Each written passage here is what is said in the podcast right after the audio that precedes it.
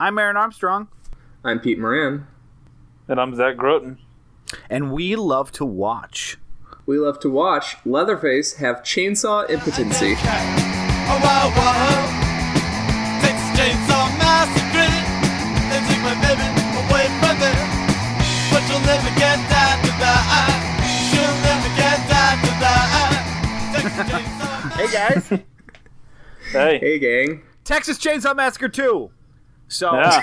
the reason I yelled Oh, no. the reason I yelled that is because uh, having just finished editing the Devil's Rejects episode, we went a record 15 minutes uh, before mentioning uh, what episode we were talking about. Uh, non-edited version was 45 minutes because a lot got cut out in the early. So I think uh, in an effort to improve uh, the fact that we we like we were talking about the movie and then never but just like not giving enough specifics for anyone to know. And then all of a sudden peter was like oh yeah we're talking about devil's rejects. Now i get it. Most people can read.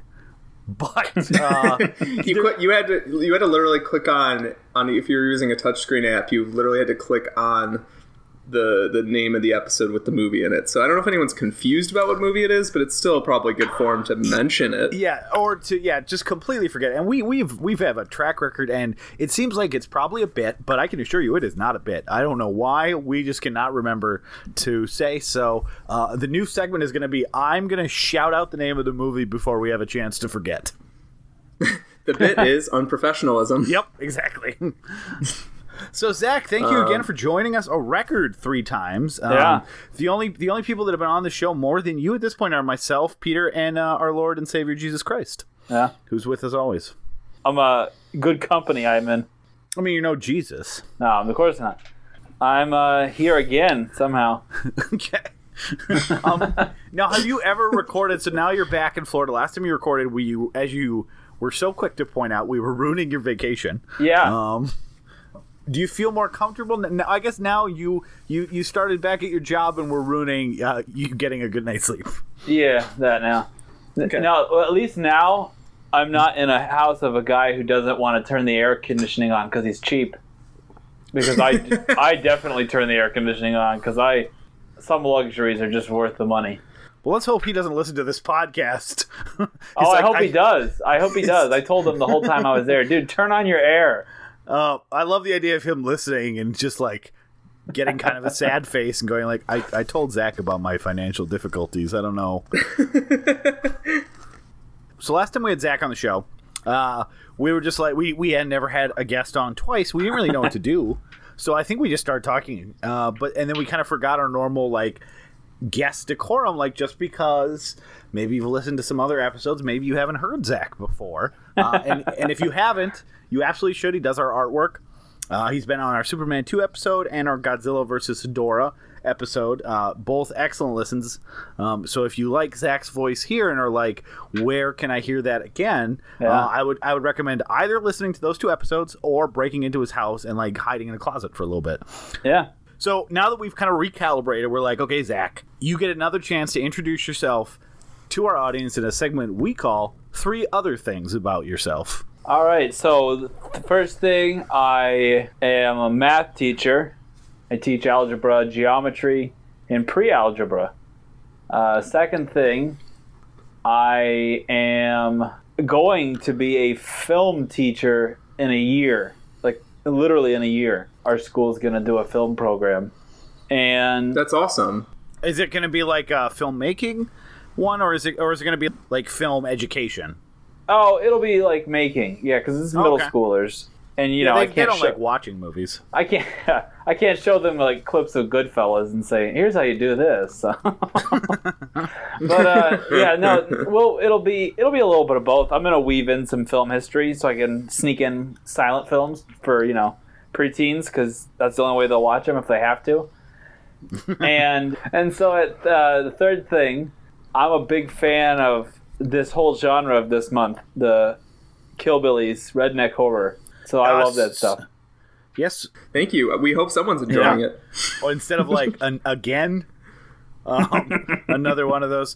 Yeah. So, uh, well, thank you so much for sharing three more things about yourself, Zach. Um, Yeah. So, listeners out there, if you want to attend his film class, I would recommend uh, going in something that I recommend being Unless eight. they're younger, if they're younger, they can just be age. them. thirteen, Yeah, and yeah. then live in Florida, and then Zach will teach you how to operate a dolly. I don't know if we have a that budget for a dolly. We'll have an iPad.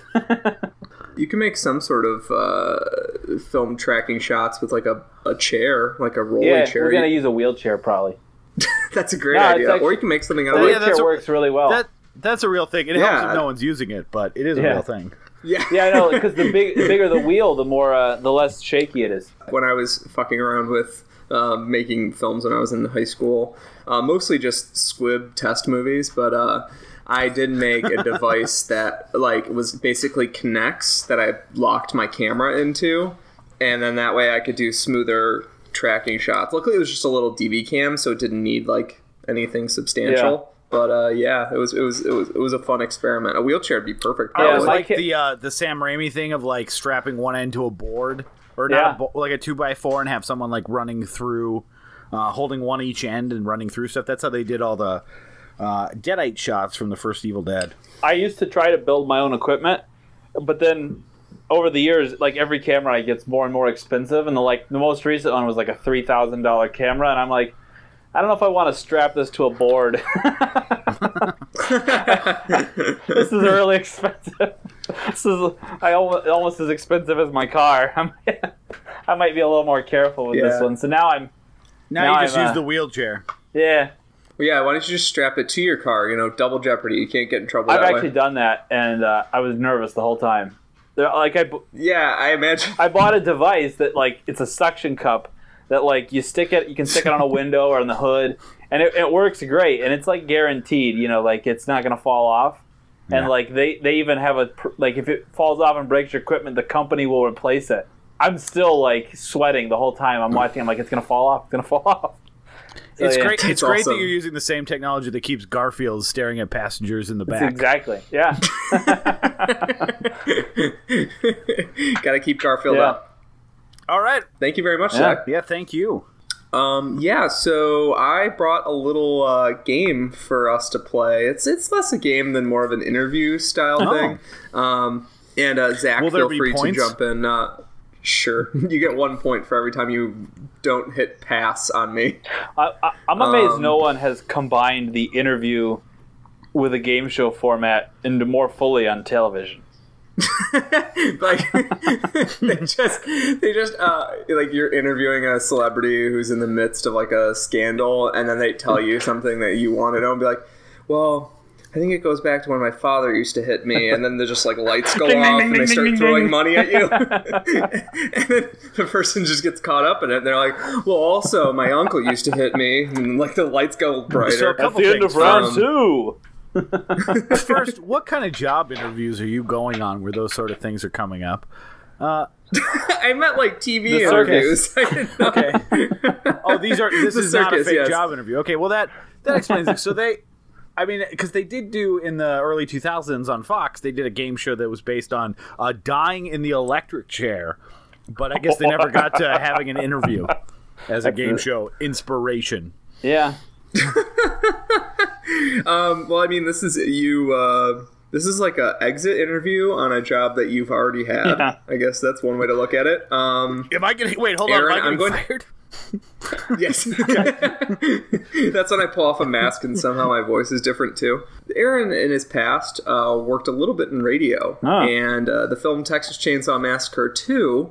Uh, depicts a uh, radio DJ and her engineer running afoul of the Sawyer clan. And so I have some questions to Aaron about his past as a radio DJ. I just want to like, uh, I want to see if this movie passes the sniff The, test. the first thing I, I'm going to tell you, uh, we did not shut down at midnight because a lot of times I had to do the midnight to 6 a.m. shift.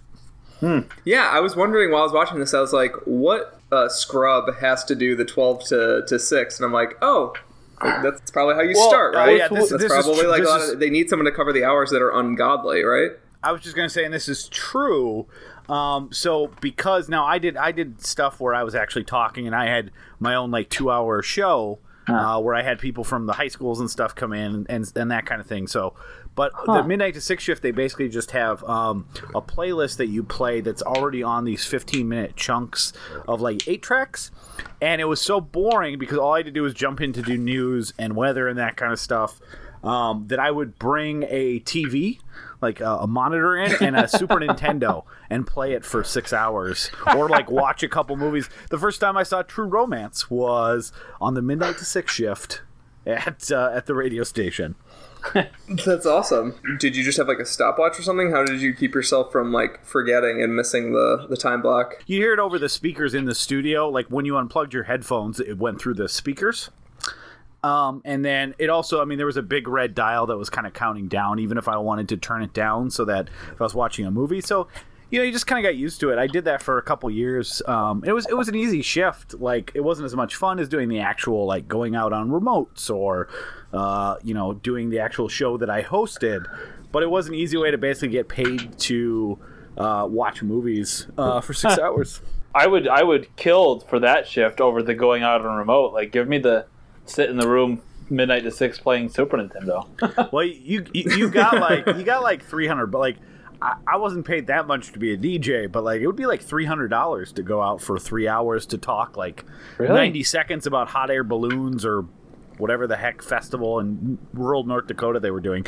But it was. Uh, I'm kind of going into a lot of detail, but it wasn't really big radio station. It was just uh, it was actually the the number one radio station in the state uh, when I worked there. But um, I, I was working like the 10 to midnight shift doing my uh, high school show and like Sundays and weekends and that kind of stuff. Like I, I wasn't doing any of the main like weekday stuff.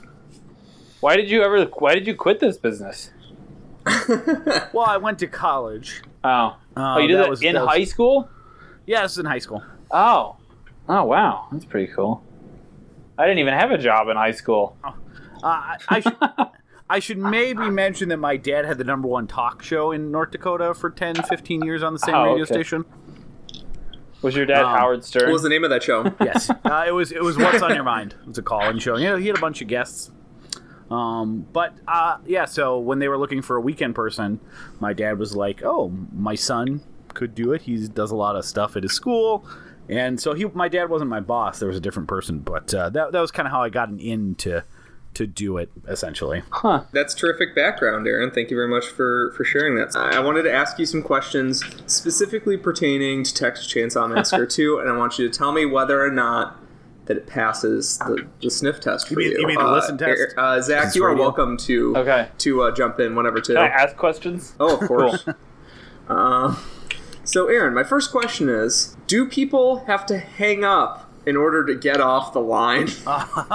Yes. Uh, as a matter of fact, so this this happened once, uh, and someone called in. They were requesting a song, and they could not they could not think of the song title. Turned out to be Phil Collins and Sussudio, or just Studio. um, could not remember it, but had a lot of time on their hands, and literally eight hours. Like people were not getting the weather. Uh, it was a bit of a blizzard, so it was a big deal. Uh, but yeah, they, he just finally and fi- he, he would not get off the line. They couldn't cut away. They couldn't do anything. Really, especially uh, especially the 80s and 90s, you were helpless uh, when someone couldn't think of a song title when they called in to request it or it slipped their mind. Um, and so yeah, eight hours, and at the end it was Sussudio, and, and we didn't we couldn't find it, so we didn't get. He was on the phone for eight hours. eight hours. Yeah, and it was just that was the radio.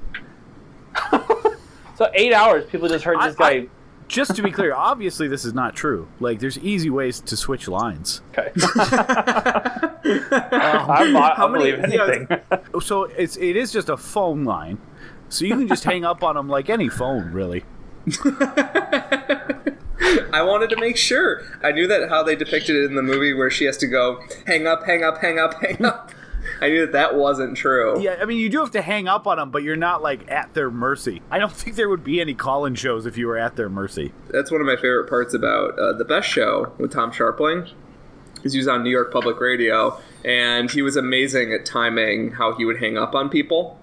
Uh, and he was really, really good at like if it was a really boring call, getting people uh, about to get started on another rant, and then dumping them as soon as they get started. Yeah.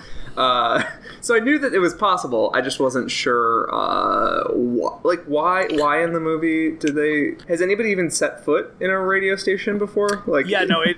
I'll tell you what. It, wa- it's funny that you you have this game because I'm, I'm not gonna lie. As I mentioned, like the we're going off the air at midnight thing, and obviously no one in this movie knows what the FCC is. Just that they have power over radio stations. um, because I had notes about it. Uh, it, it- It's amazing how even though I haven't worked at a radio station in 15 years, I was like, well, this is just wildly inaccurate. Um, I did I did I never thought I would be one of those people, but I was just like, have these people. Do they even know what a radio station is? Because they don't know what the FCC is. And then, uh, so my next question is, thank you very much, uh, Aaron. You get one point for that. Oh, good, thank God. My next question is, did your engineer ever play with Lincoln Logs or turn uh, French fries into Lincoln Logs? Uh, I mean, I didn't. I didn't have an engineer. Uh, most, uh, a lot of radio shows actually don't have engineers. That's kind of a really big city, big city type thing, um, where you uh, have enough of persona that you don't need to do that. A lot of times, there's a couple people. So I didn't have an engineer, but I'll tell you what, my imaginary engineer that always existed with me. Uh, he did all of those things, uh, and, and and hugged me when I was lonely on the midnight to six shift. I wish I had one of those engineers to just follow me wherever I needed to go, give me a hug, and play Lincoln Logs with me. I have one of those engineers. Oh, nice. Yeah, I make him wear a conductor's hat. Even though he's not a conductor, I just in my mind it's the same thing. He's an engineer. I know. We know. We know Yeah. what his job is. You just said it. Yeah, so uh, my next question, Aaron, is uh, how many calls go onto the air unscreened? Uh, actually, quite a bit. So, again, I did not have a. So when like my dad was doing the talk show, there you have a call screener. Um, but when I was taking call-ins for a variety of different purposes, um, a lot of times they just went right on the air, but there was a seven-second delay. So if someone got nuts, you could fix it. Although that wasn't a big problem. Oh, that makes sense. That makes sense, yeah. Because if someone goes nuts, you could just be like, oh, oh, well, sorry, folks. And then the chances of you getting a second nuts person are so low that it's just like, well, people forget about it. or you can just later. talk for a few minutes and get the delay to build back up. Is basically how it works. So. Ah, gotcha, gotcha. So you, yeah, I mean, you're right that the chances of having two people, but essentially, um, if you've ever listened to a radio show and you hear someone go, "Oh, sorry, we lost that caller," maybe that's true, or maybe they just use their delay. Oh, that's that's smart. Yeah, I and, and that's something that's believable because of how shitty and, un, and um, unreliable like cell phones are, or at least used to be, especially, and and car phones used to be super unreliable. So that's a really believable uh, lie to the public that the FCC will find you and they will uh, rectify. Yeah, the FCC in this place, they like they don't fuck around. They're like, they're like, you know, like they are scared of the FCC. There's not just fines. It sounds like they like walk around with guns and badges and array to not just shut down radio stations, but like destroy them, uh, reel to reel by reel to reel. Have they ever have they ever even heard the Howard Stern show before?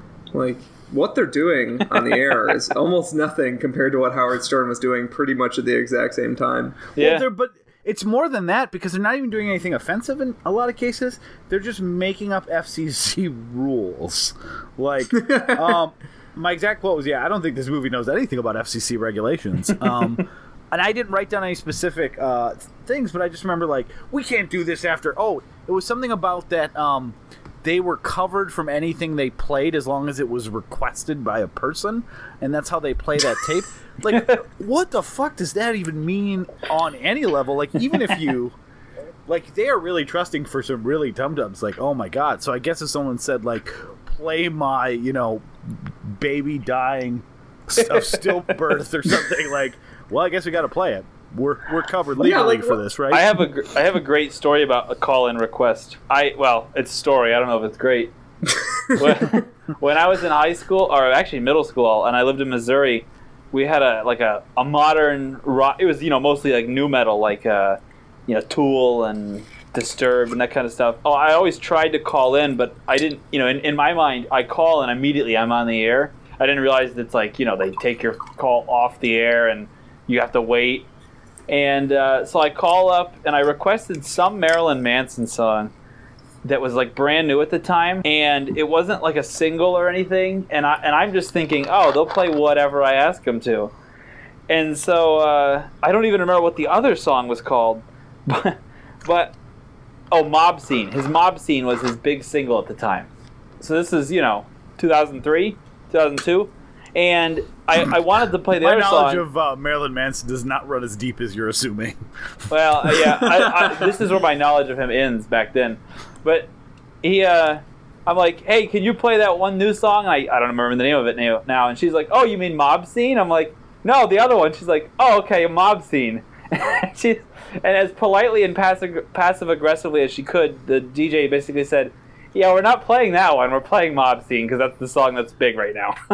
There's no legally binding contract that says they have to play a song they request. Additionally, uh, just because someone requests something does not mean that you are uh, like required under any circumstances to play it, no matter what it is, even if it's not a song. So you can't just request, "Can we hear?" Uh, the sound of people getting killed by chainsaws uh, from the night before, and go, well, we're covered legally for all this. As if the log for what requests is coming in is like some holy record that they have to scratch into stone and hand over to the FCC every morning. Yeah. Like, in this in this movie's alternate universe, like the FCC is bigger than like all government agencies combined. That they are they are listening to like every second of every like tiny fucking uh, radio station, uh, you know, in the entire country, and like poring over their logs looking for discrepancies, and and there's apparently serious consequences. Uh, but yeah, I don't think I don't think I've ever heard of a movie besides. Um, private parts where the FCC is used as like this monolith organization that is just ready to shut people down. Yeah, Yeah, I, I I- love the idea that they would even care or know what is going on at KOKLA, which appears to share its building with like an apartment. let, Yeah. let, let me let me give you a little radio station trivia. Um, this fact that it starts with a K means that I we know, I know this. Okay. I know this. West of the Mississippi, Correct. And W is east of the Mississippi. Correct. Yeah, I know stuff. So we, uh, as a WLTW, take place east of the Mississippi. So Mississippi. Chicago. So our home base is where Got you it. live, not where I live. Although I'm not sure where I am because I'm on the Mississippi. I'd have to check. Are you? Oh yeah, you're recording from a riverboat. I forgot about that. Yeah, so I'm not I'm not sure if we veered to the east or west bank. Uh, This is fascinating radio. Um, Unlike unlike real radio stations, we have an edit button. yeah, th- it, in real radio stations, this would be perfect because it's not just dead air. Um, Well, I don't know about that. The FCC may get really cut down on us for some of the things that we say. about them. I have not been filling out any logs. I don't know about you, Peter. minimal logs. you haven't minimal played logs. any of my Um, requests. I, Zero. I played Dra- can- you want to put a request in? I played Dragula eight times. Every last time I listen to the show, I call in, and no one answers my calls. Do you have our phone numbers? Never mind. Okay. Peter, go on. So, uh, Aaron, uh, next question is: uh, Callers do not do callers not need to turn down their radios uh, at all in order to talk to the DJ? There's a scene where the callers are apparently playing their their radio so loud that it can score a battle scene between these two college kids and a chainsaw wielding maniac.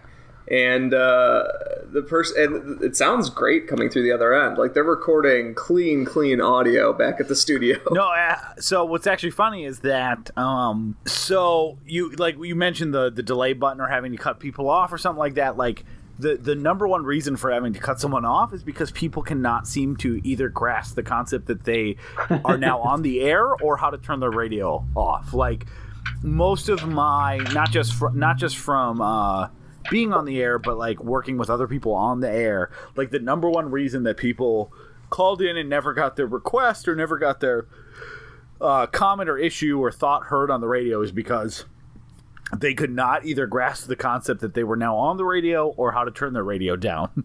Because they because they would they would literally fucking say hello and then when they did hear a hello at the same time on their radio assume it wasn't them talking. And that would fucking happen all the time. Like it's, it was insane. Like they'd say hello they would hear because you know your voice doesn't sound the same to you but they'd hear someone like repeating exactly what they said just like a second later and like assume it wasn't them. Like to, the thing i heard most probably on the radio station besides the call sign was um yes yes you are yes i am talking to you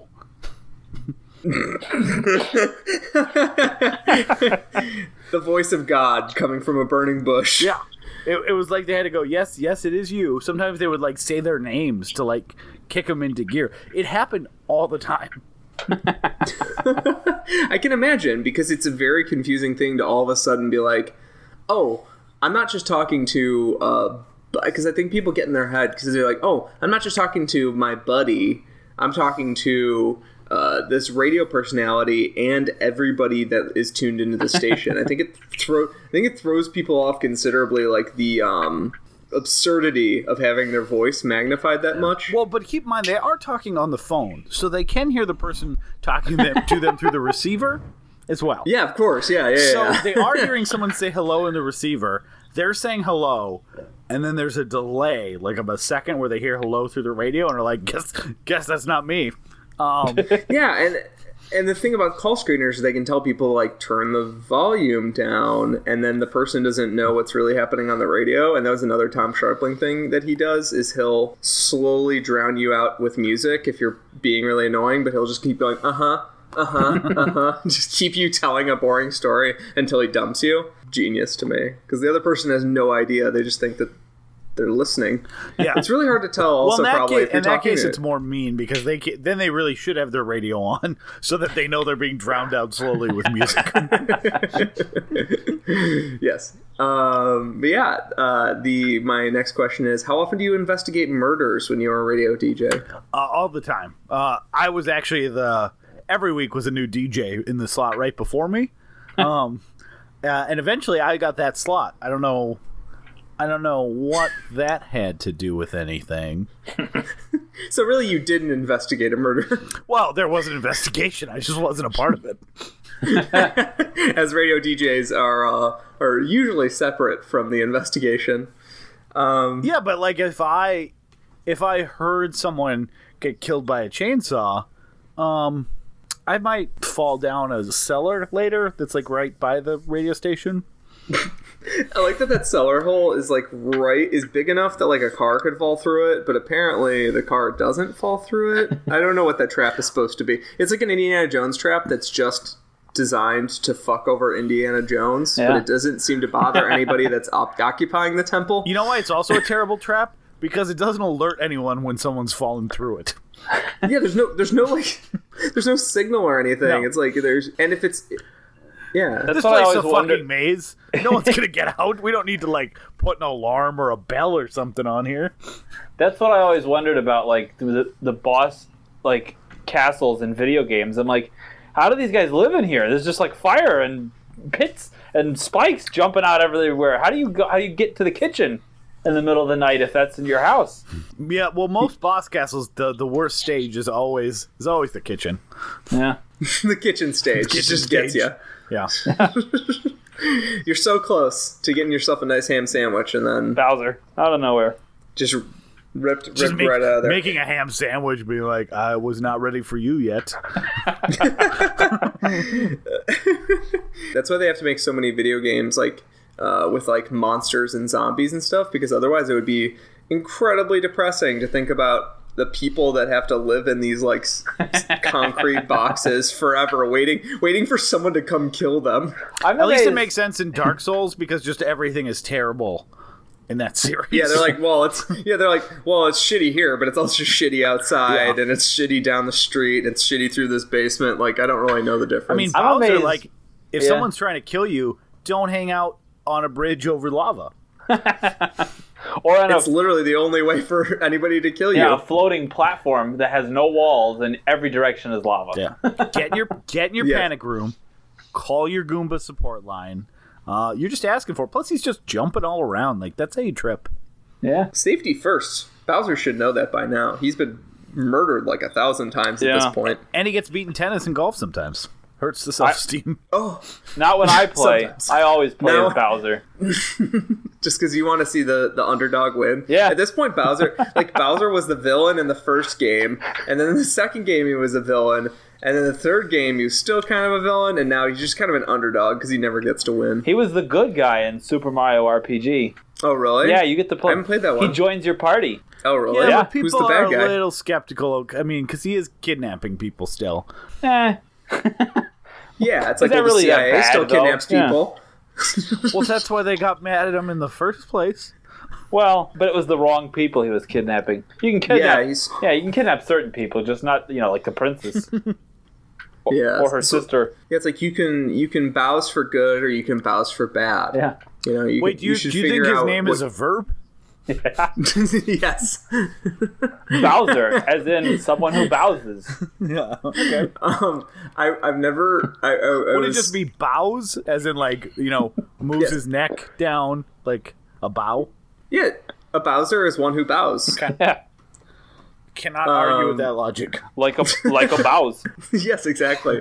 um, I remember being in, in grade school and uh, doing. I think my earliest example of trolling somebody, where I insisted that somebody's name that his name was Browser, and I remember making one of my the neighbors in my neighborhood just fucking livid, just so mad. He was like, "You're gonna come over right now, and we're gonna get to the top of the castle. and You're gonna see that his name."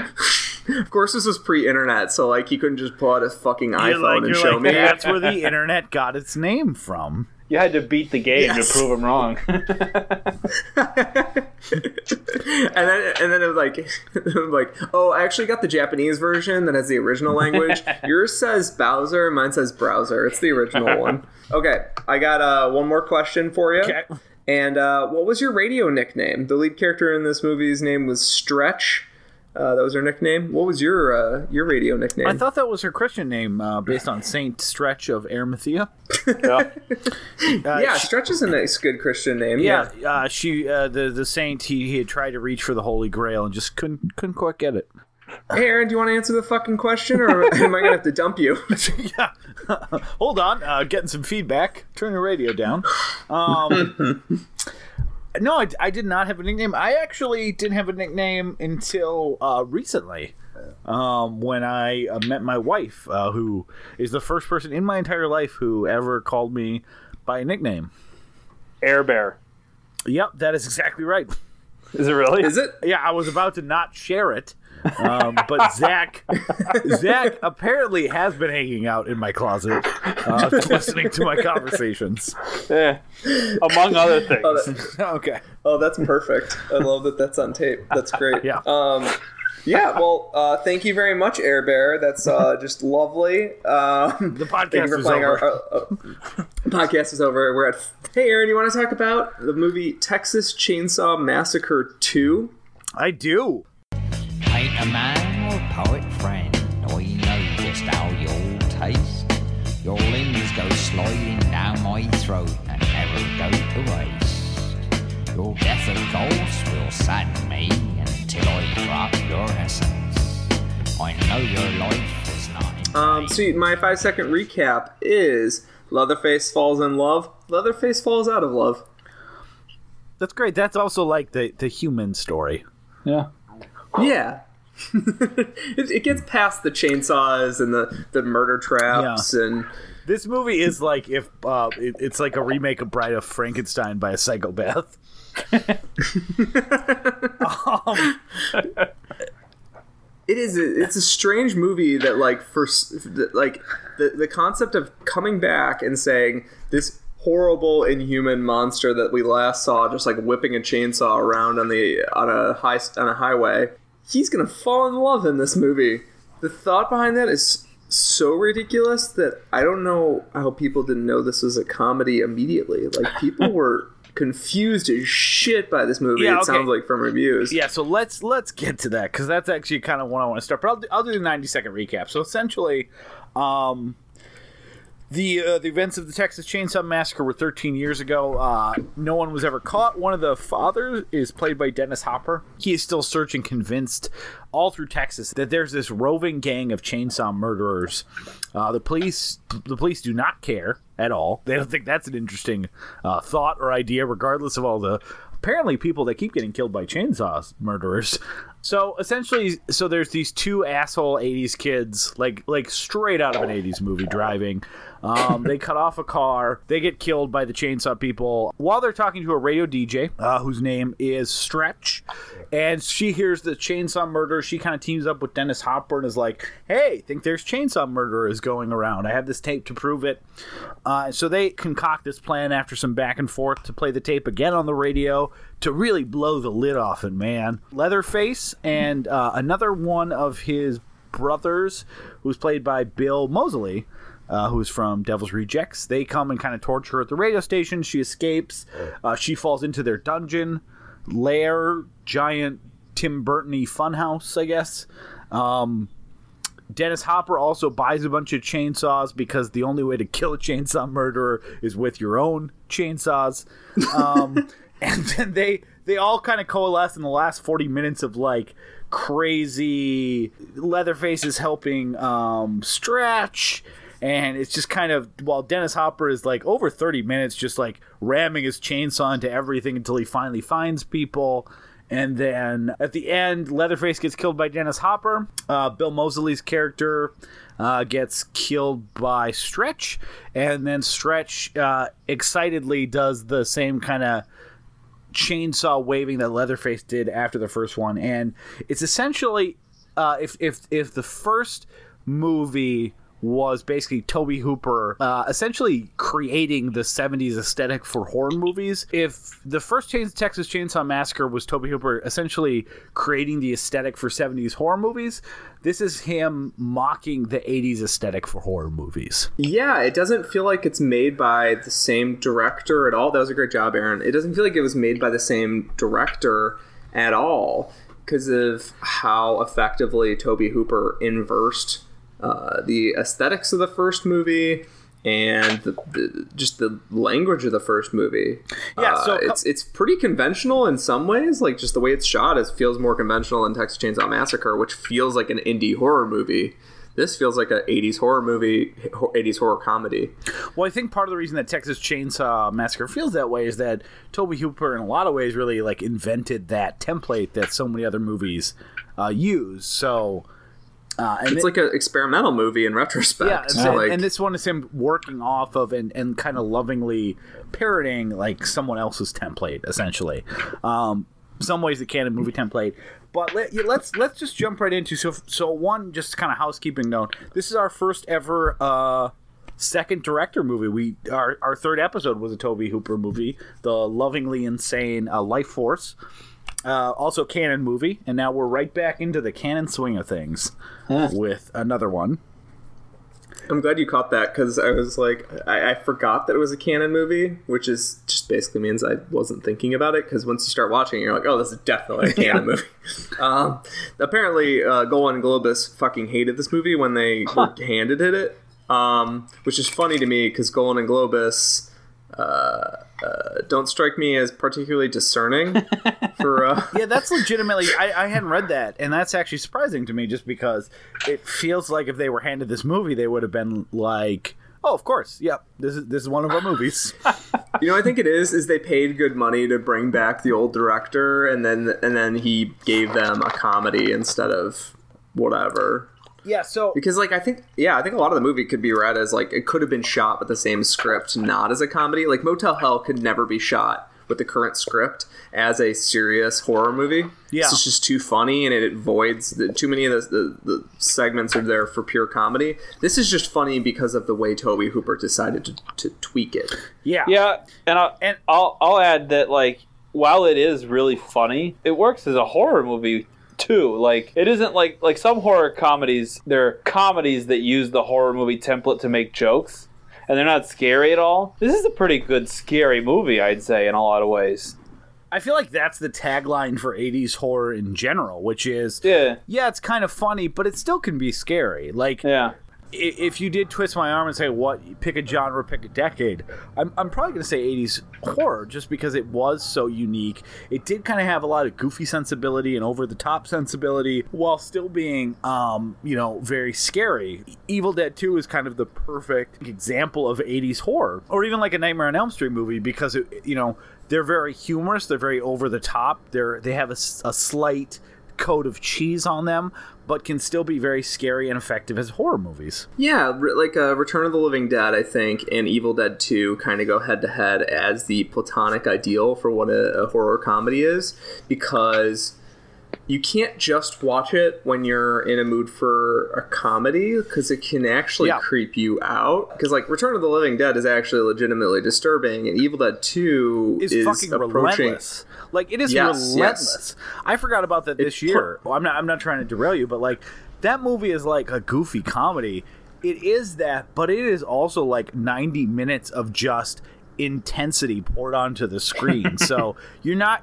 You're almost exhausted by the end of it, and it does not have that long of a runtime. Yeah, the, the I think that the the sort of intensity of Evil Dead Two, the sort of intensity can even pl- either play into if you want a Looney Tunes movie, or it can play into the like sort of uh, this is a horror movie. We're not going to let you have a breath of, of air this whole time. This movie, uh, Texas Chainsaw Massacre Two, is seems to be not just making fun of the 80s aesthetic, but like taking the wind out of the previous movie, basically turning the original characters into cartoon characters. Like the scene where Chop Top calls Leatherface Leatherface is like the movie basically saying like oh these are not this is this basically could have been animated like this is a cartoon version of, of this this universe this is you shouldn't take this as sort of grungy uh, grounded, gritty, like greasy world that the first one was, where every you could feel the texture of it. The, the movie made you feel greasy when it was over. Yeah. This one is just like a,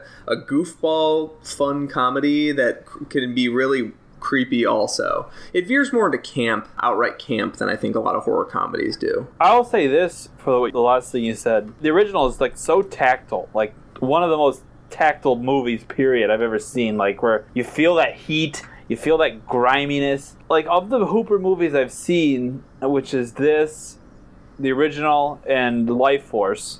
So it's only those three. Oh no, Poltergeist too. All of his movies have that kind of tactile quality to them, and, it, and in this one, it manifests itself in like all these just weird oddball details some of them having nothing to do with necessarily the horror there's as much of them that are just texas things because i used to live in oklahoma which is very close to texas and very similar to texas and i've been to texas a lot like there's just so many of those little weird details that like they might seem I guess more like kooky, quirky things to a person who's never spent much time in Texas. But when you've been there, you're like, oh, that's Texas. This is what this is Texas. Like, like when when Dennis Hopper goes into the chainsaw store, that entire encounter is so like, even though it's like this bizarre, like bonkers, over the top. He's trying out chainsaws. It's it's like a it's like a goofball version of the scene in The Good, the Bad, and the Ugly when Tuco's try- making his own gun.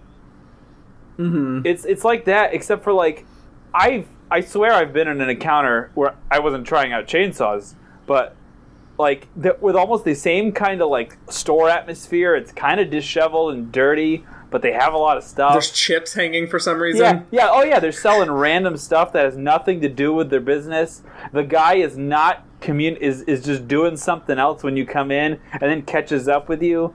Like everything about it, like it's so true to life in that part of the country. Like and and I'll- I, mean, I could go on and on, but like like that sense of detail is what is what really makes this like work. Because like I I have a very low tolerance for camp honestly. Like I watch a lot of movies that probably would be called that. Whenever I see a movie with like this where camp seems to be the point I get kind of turned off right away.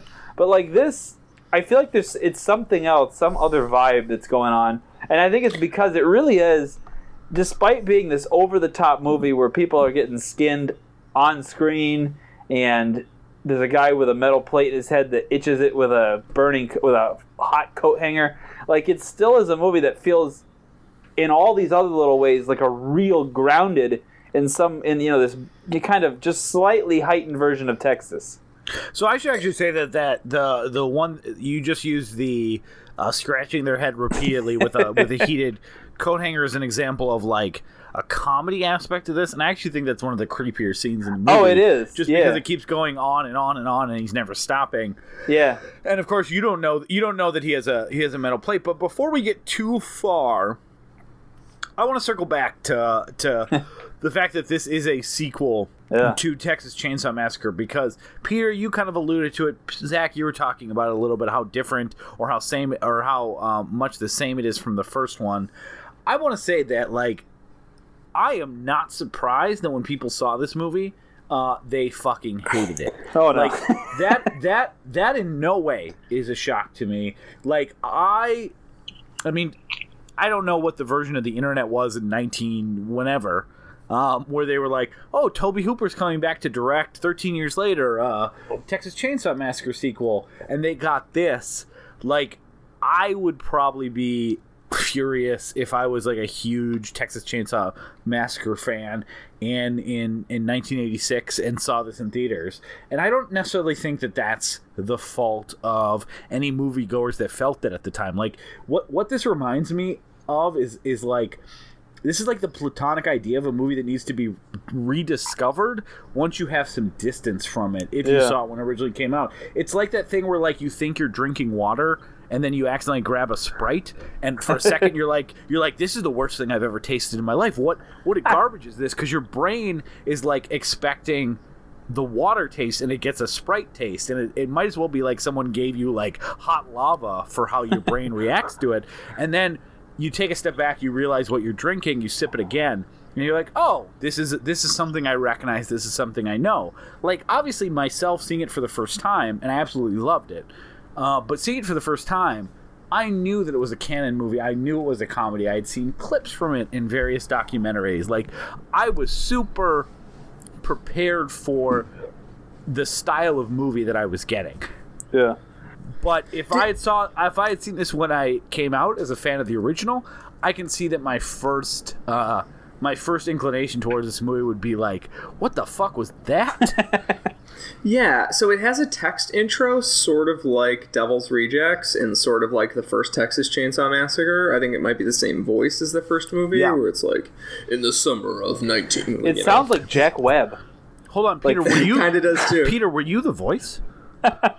Peter is Jack Webb.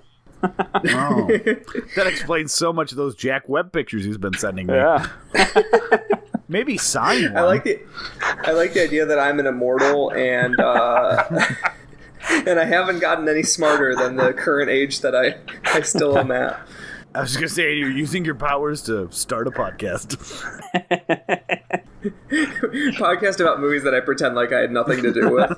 yeah, Uh, just like what Connor MacLeod would have done. I don't know. We should do an episode on this uh, 1975 uh, porno movie called Jack Peter's Webb Peter. gets tangled up.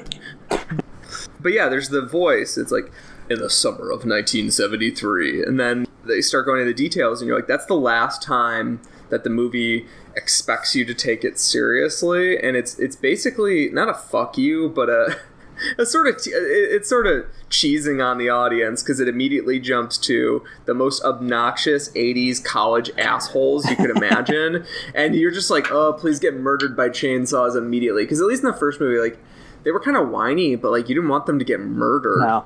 in this movie you're like oh my god please please be the first kill. I feel like the, the, even the opening text slash narration, even then, it's not really expected to be taken seriously because the voice sounds like like Lieutenant Bookman from that episode of Seinfeld. Like even the the cadence of the way he says things, it's like kind of quick and clipped and just I don't know something. Maybe it's that I know it's like already kind of gonna be goofy, but it, to Yeah, me it it just seems like just slightly off enough to be like, all right, this is goofy. This is No, something I- is up here. I think Peter's right. I think it is the same voice, and it's definitely the same inflection. Yeah. If, if not, if not Texas Chainsaw Massacre, then other movies like that. I think I've definitely like heard this voice. Um, I mean, it, it's goofy in retrospect. I feel like, but Yeah, I that might be the case. I, I don't. I don't think it's intended to be goofy at the time. And and I actually want to like uh, talk about something that you just mentioned, Peter. Like, I actually think this movie does have an axe to grind with. if not if not the tech the movie itself, but the fans of the original movie. Like you you call this a fuck you. Like this movie Oh, yeah. feels like a fuck you, and not like. And not like a jovial one, like where he's like, not like a Joe Dante Gremlins 2, like, Yeah. well, this was a ridiculous concept, let's take the piss out of it in the sequel. This feels like someone who fucking is purposely trying to give the middle finger to fans of the original, which first of all, I can imagine that 13 years later, you're, this is probably still the thing that you're known for. Yeah. Uh, people probably are talking about all the time. Why can't you make a movie as good as this? And again, I, I, I have no evidence of this, but everything about this movie feels like he wanted to make a certain type of movie that was parodying horror movies, but also like it feels like there's a darker edge underneath the surface where he is purposely going out of his way to piss off fans of the original. Oh yeah, I hear, I I have a I have a theory.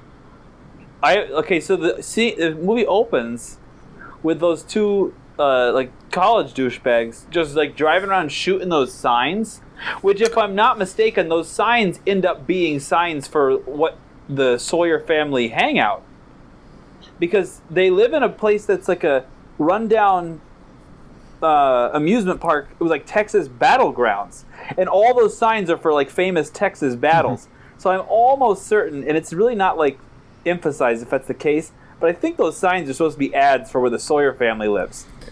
This might be touching on stuff from uh, Deliverance as well as uh, not Motel Hell, but like a lot of horror movies where one small sort of uh, stumble early on, like one bit of rudeness when Yeah. you're dealing with the rednecks early on, leads you down a path irrevocably towards getting murdered by the rednecks. Yeah. So I could totally see that as being like. Not only did they try and play chicken with this car that wanted nothing to do with them, but Yeah. like they were shooting at the sign for their home. Like the Sawyers probably just wanted them to be taken out of the picture. If, Oh, that, yeah. if that's true, But- I, I, I didn't catch that though. That if that's true, that's a good catch. But I, I was gonna say, what, that's just even an aside to the main thought, which is that, like, all those battlegrounds, Texans are really proud of that stuff. Oh yeah, yeah. and yeah. I almost think of it as like this kind of like subtextual thing. Like he's like, "Oh, you guys loved the first movie? Well, this movie has no respect for that movie. Like, just like these guys have literally no respect for like all these famous Texas battlegrounds that they're so proud of. He's like, this movie is like that. This movie has no respect for this movie that you love and that this is a sequel to. This is just like, screw you guys here's like this new bizarre thing that's gonna completely take the piss out of it, like you said, and not take it remotely seriously. Yeah, and it doesn't. But I, I- I'll, I'll underline it does not feel like it is coming from a place of love. It feels like it's coming from someone who's had to answer the same questions about the original for 13 years and is fucking done with it. And and I think it's a wonderful movie, but that's that's what it feels. That's what it exudes. Yeah. Off the, the screen, it exudes like someone hatred, and I'm actually going to disagree a little bit with something that you guys said, where that uh, that immediately you're supposed to know after the text crawl because you see these um, quintessential 80s douchebags um, that you're supposed to realize what the tone of the movie is. I think you can get a little bit of that from the shooting, but I actually think that makes a really good um, bookend with the original, where you kind of had the 70s hippies in the vans, and Yeah. um, they're they're they're less of a big stereotype, but like that is still like the '70s aesthetic. It's long hair, it's those kind of like tight shirts, it's the bell bottom jeans. They're Yeah. all traveling by van, and like they were quintessential '70s teenagers. And then this one opens with kind of the movie version of quintessential '80s teenagers. They have the dumb clothes they have the you know the bleach blonde hair they got their giant cell phones you know they're kind of being they're just like yuppies in the making type thing. So so I, I think that you could be fooled a little bit longer. It is much more over the top but that's it, it, it I could I could see someone watching this and going oh okay they're doing if, if the first one had these um uh archetype 70s characters now they're Yeah. doing uh you know archetype 80s characters Yeah, that makes sense. peter what do you Yeah. think do you think do you think tobe hooper was pissed about Texas Chainsaw Massacre or its fans when he made this? the, the way that I read it is that he saw an opportunity to come back, and his career had sort of stumbled. Like he got to do Lifeforce, um, which is great for him. Like that's the biggest budgeted movie he would ever do, and that was basically a dream movie for him, right? I mean, it would have been a dream if it had done well in the box office, but in terms of production, it sounds like it was a dream movie. He got a huge budget, and then Golan Globus gave him more money to keep running with it. And then it sounds like he had an opportunity to come. Yeah, so he got to come an opportunity to come back, and I have a hard time telling if he's just clowning or not. I get the sense that he just legitimately didn't want to give people what they had already had. That he he moved on from that stage of his career.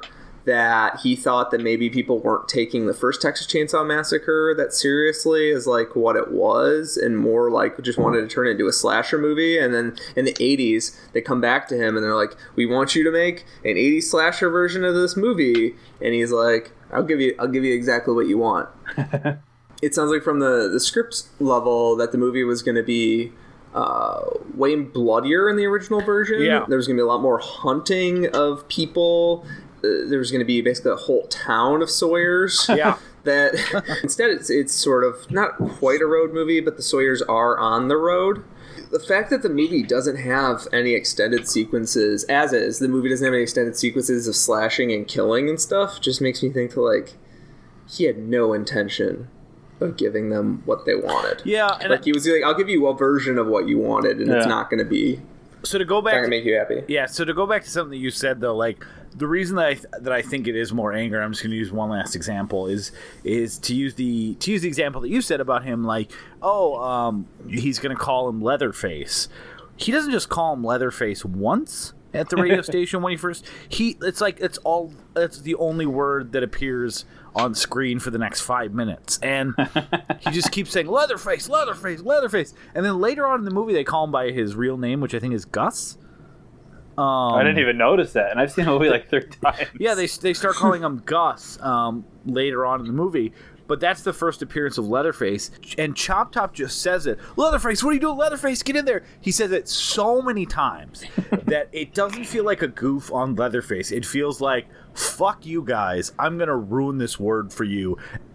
Like it's that thing of just repeating something over and over. So I guess that that would be an example of why it feels like this movie is coming from a place of anger and aggression towards the original more than I'm gonna laugh about uh, this and make kind of a goof on the first one. So Oh, so I could see that maybe because they uh, they also keep having uh, Bill Moseley's character Chop Top is such a fucking weirdo. Yeah. and they keep having him repeat stuff that would be like uh, a catchphrase. Like he keeps saying Vietnam flashback and incoming mail. Like he keeps saying stuff like that that would be a catchphrase. It, it's it's like the movie's almost making fun of catchphrases. Can we And talk? music is my life. and he's Can we- also the big bad. Like Leatherface Yeah. gets gets uh, taken care of so quickly, um, comparatively, and then he's the main one. Like they're they don't even give you like a confirmation with uh, Leatherface. Leatherface dies by Dennis Hopper, who is only like a half presence in the back half of this movie. He just keeps just just trying to find his way to the to the family, and and then he's dead, and they never even go back to him. Like how amazing Bill Moseley is in this movie. And I've seen him in only two movies. This and the last week's movie, which I re- yeah, you guys gave me a choice. I don't know if I can say that between this and The Devil's Rejects. and I really we had gave a hard time. choice: drawing and quartering or the chair. Yeah. And I really had a hard time choosing, and I went with this one. But like Bill Moseley in both these roles is incredible because in this, it, it, it- just the slightest difference in how he acts it. If someone, I could see most people, even really good actors, this would be like a joke. Like you would laugh at it, even at it, not with it, but at it, like and think this is horrible. But he makes it so creepy. Like he is, he's he's terrifying. like like the kind of person if you met them you would be so uncomfortable that you would like literally be terrified for your life. And and even with all like the over the top stuff he still makes through all that. Like makes it just a terrifying kind of creep. Okay, so I think I'm gonna probably break from you two here a little bit in that I'm not crazy about Bill Moseley in this. Um, he called. I, I- I'm also breaking from Bill Moseley because he called this his favorite performance he ever gave. And Dennis Hopper called it Um, uh, the worst movie he's ever been in. That's Which is- that's oh. insane. That is just wrong. the, the TV show Crash is worse than anything that uh, this that's in this movie. Um, but uh, the I, there's something about the Bill Moseley character that doesn't I don't love, and I think it's because it's like so ungrounded. I don't know. The movie's camp, so like it's hard to call any call anything out for being ungrounded. But like You're saying that a man who scratches his metal plate with a heated clothes hanger is ungrounded, Peter? the the line the line between the line between like uh, like spectacular weirdness and bad weirdness is so razor thin that like I'm having the hardest time describing why it doesn't work for me because Yeah. I love Bill Moseley. Like there's nothing to do with Bill Moseley, which by the way we- we should mention Bill Moseley was uh, Otis in Devil's Rejects. Yeah. So this this month ties together in a lot of ways. There's something about the Chop Top character that just doesn't do it for me. I have a, one of my note is is is Bill good in this? Big question mark. Yeah, so Um, I, I'm actually going to come in right in between both of you in that I don't think he's very good in this. Um, and I, but but I think it works. I mean, I think that he's good in the sense that he is he is playing exactly the character that he's supposed to be playing, which I, I think is aggressively annoying. Um, but I, yeah, oh but yeah, I, I agree with agree. that. Yeah. but I think he's supposed to be aggressively annoying. Again, you know, so I, I, I do want to. We didn't really talk too much about any kind of personal history with this movie, and that's fine. But uh, this is Zach and Peter's. Uh, they've seen this movie more than once. Uh, this is my first time seeing it, and and and I kind of really gravitate towards this movie as a a movie that I've never seen before, which is a sequel that is there to entertain, be amusing, is really good on like just a general 80s horror movie level. But is also meant as the biggest middle finger to fans of one of my favorite horror movies of all time. Now I have a lot of distance from all this, so it, it didn't. It, I think I think the idea of someone making a movie in anger is amusing to me, especially when I picture Tobe Hooper's face uh, directing in anger because I, I mean, he definitely he always kind of looks angry. But anyways, yeah. that's a that's kind of an aside. Um, so I I, I kind of took Chop Top as as like like when I said that he said Leatherface so many times, it kind of became like the Simpsons rate gag for me. Like at Oh, yeah. first it was at first it was he- oh you're saying Leatherface, um, and then it was like fucking stop saying Leatherface. Like why are you saying it? And then it was like oh I get what's going on here. Yeah. This is supposed to infuriate and and do this weird thing with this movie. And and at that point like he he's very aggressively annoying, but it fit with I think the tone of the whole movie for me at that point.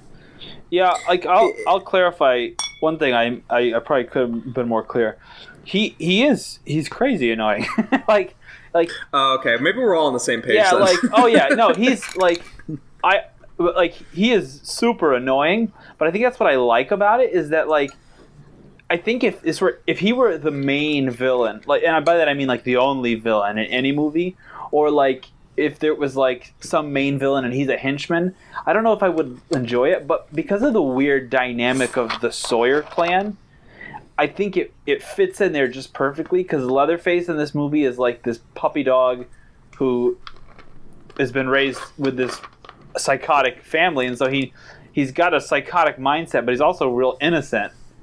And then like Drayton is like a good old boy, but if he were you know eight people, and like I think those three have this amazing like it is like a comedy version of the of the dynamic of the family from the first one, which Moseley is the only one, and of course Gunnar is not didn't return, but like of people like Moseley wasn't in the first one.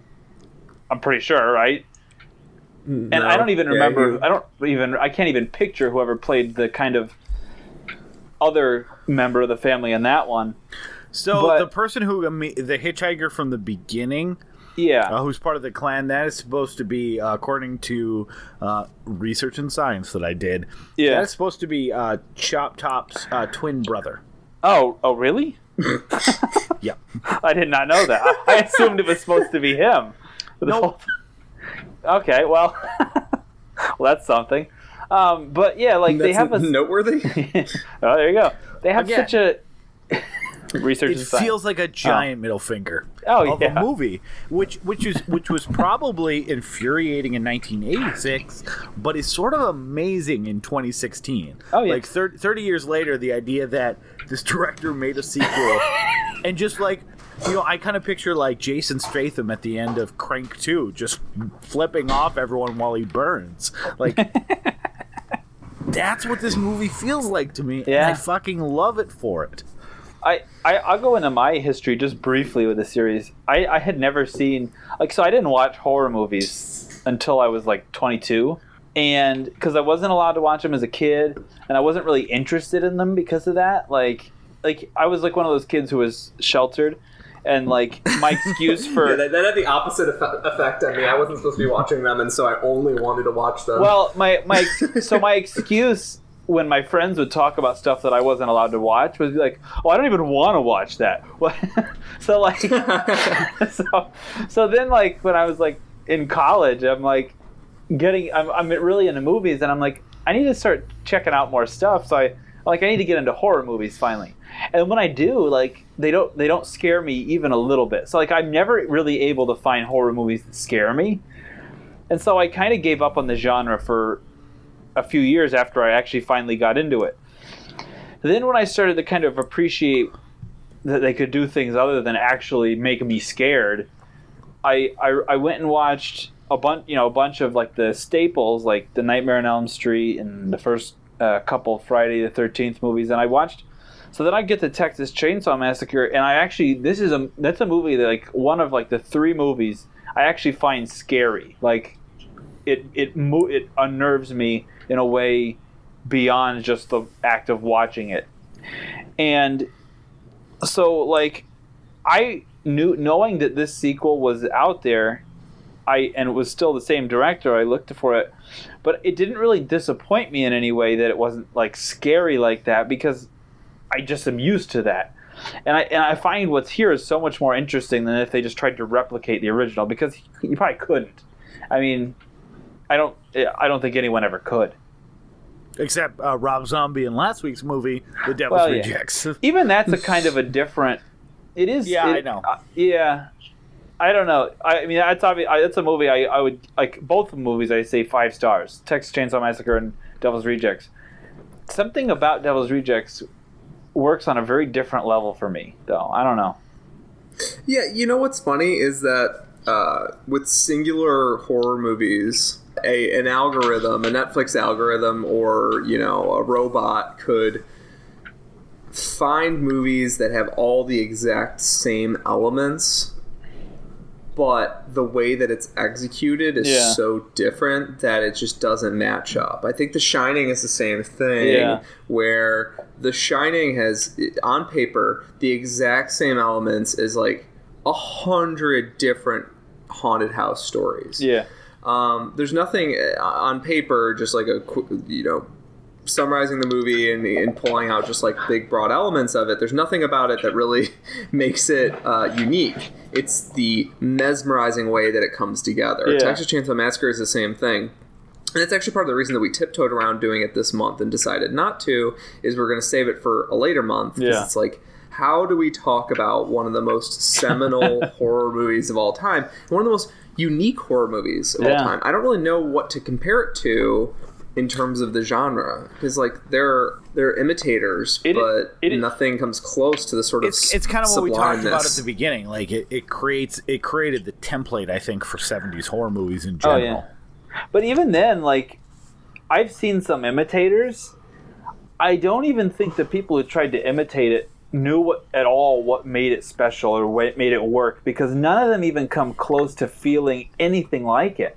Like, I'm trying to think of the one that's big. Well, even like Hooper, like, uh, I started to watch The Funhouse one time, Mm-hmm. I haven't seen that it, one. it, it, it wasn't working for me because it felt kind of like like an imitation of that kind of grimy like backwoods horror movie and it just felt like the notes are the same but like it's not being played right Yeah, I mean that's kind of the whole ineffable thing about like when a movie is that Yeah. perfect that I mean I think you could say that about any movie that was like, oh, someone made an amazing movie and then never was able to live up to it. I mean, there's there's countless examples, and I'm sure we're going to be talking about a bunch on this show. You know, there's there's so many things that have to come together from scripting, and it's rare. Like, there's just not that many movies. I mean, Texas Chainsaw Massacre. I think you make a top. You you go to any top 100 horror movie list, top 50, whatever. I mean, you're going to find that somewhere in the top 10 Yeah. across anywhere. Like, you know, those, those movies like The Shining, like some of these other ones that are just like everybody knows about them, everyone's aware of them. It, they just they just don't happen that often. So even the same director working with, you know, it's it's it's the George Lucas Star Wars thing. Like he made Star Wars, but then more money and less limitations and more freedom uh, made him make much much worse movies. Like it's you know, there's so many things that have to come together. And again, he doesn't have the score. He doesn't have the special effects house that's able to figure out all that stuff. You know, it's it's it's just it's it's that perfect formula for movies where of course even the even the same directors can yeah uh, can't can't replicate. So Um, yeah, the the movie that Tobe Hooper really tried to replicate it with was, and I've I watched half of it because I didn't like it that much. Like I was 15 years old, and I try, and I watched Texas Chainsaw Massacre. if you're gonna say Eat And that- Alive, I just ordered the uh, Blu-ray from Arrow. Yeah, so it was Eaten Alive, which also I might I, that was a decade ago, so I might actually like it now for different reasons. I think a Texas Chainsaw Massacre 2 situation might have happened as well, where it didn't match up to the heights of uh, what I just watched, so it just felt terrible. Yeah. Um, everything is relative um, in that sense. so Um, so actually though, yeah, I- Eaten Alive, Eaten Alive is, is, a, is a movie that he tried to replicate the same formula, and even he as a filmmaker couldn't. So I think you're you're spot on with that, Aaron. So I want to I want to actually before we move off of Tobe Hooper uh, and and what his intention was with this movie and start getting into some actual scenes, um, I'm gonna debate his reason. So so Tobe Hooper, I, and again I don't know if he's fucking around when he when this has been his answer, but when people have complained about Texas Chainsaw Massacre two and his tone. He has basically told them that he thinks the first one is a dark comedy and that this is a natural extension of the tone that he established in the first one. I, And I would he's- agree he's with not- that. Like, I don't, I don't know if he actually thinks that or not. But you know, we've we've talked about not really giving a shit about authorial intent. Like, Yeah. I could not imagine a more wrong statement. Really? I I guess like I mean, I guess I, don't know. imagine more wrong statements. I have a great imagination. I'm very capable of imagining things that are more wrong. But I, I mean, I don't think anything about the first one is funny. I guess let I alone would, that it was a it was a dark comedy, and that even if you buy that that was a dark comedy, that this sequel is a natural extension of that movie. Yeah, Like, that I, don't buy. And again, I have no idea if he meant that to be an asshole to kind of go into what I believe is his whole tone in making this movie, or I don't know if he really believes that, but that's what he said, and he's never uh, indicated that he was joking. So I I, I, I think he's wrong. the dark comedy part I would I would be I could see it. I wouldn't have necessarily thought it on my own, but I definitely do think this. maybe it's because I I'm I have a kind of a sick sense of humor. I'll admit that. Um, but like I do. I mean, like t- I don't know. Maybe it's mean, only I- thinking I- about it in retrospect. but yeah, I think I think it's dark comedy in the way that like if you if you say to anyone like, "Oh, this movie's a dark comedy," you can go, "Yeah." Like you can call Silence of the Lambs, you can call whatever the fuck you want a dark comedy, and you can go, "Yeah, I guess the idea of people killing each other is darkly com- like." With a mask Well- on, but but I don't I don't think there's anything in that movie Okay, that is I- that is a fucking dark comedy. I'll I'll say this: the the dinner scene in the first one is probably the most like probably the most terrifying scene in the movie. I Oh yeah, it's pretty funny though. Yeah, it's funny when you think about it, but it's definitely not supposed to be funny in No. the moment. Like Oh, you get when nervous, you when you when nervous you pull, laughter. yeah, when, when you start pulling apart the pieces for anything that's scary, like Yeah. that's how you get dark comedy. But there's like no seam showing in No. the moment. Yeah, it's certainly not like a wink, wink dark. If anything, So, like, I mean, I guess, yeah, in an abstract sense, anything could be funny. I was thinking about, uh, I'm, I'm calling it uh, the Dick Hallorann moment. Pet Sematary, the book, uh, I don't know if the movie matches up, I forget. Uh, a character travels a very long way to save the family, just like Dick Hallorann in um, The Shining. And the moment that they arrive, they are promptly murdered.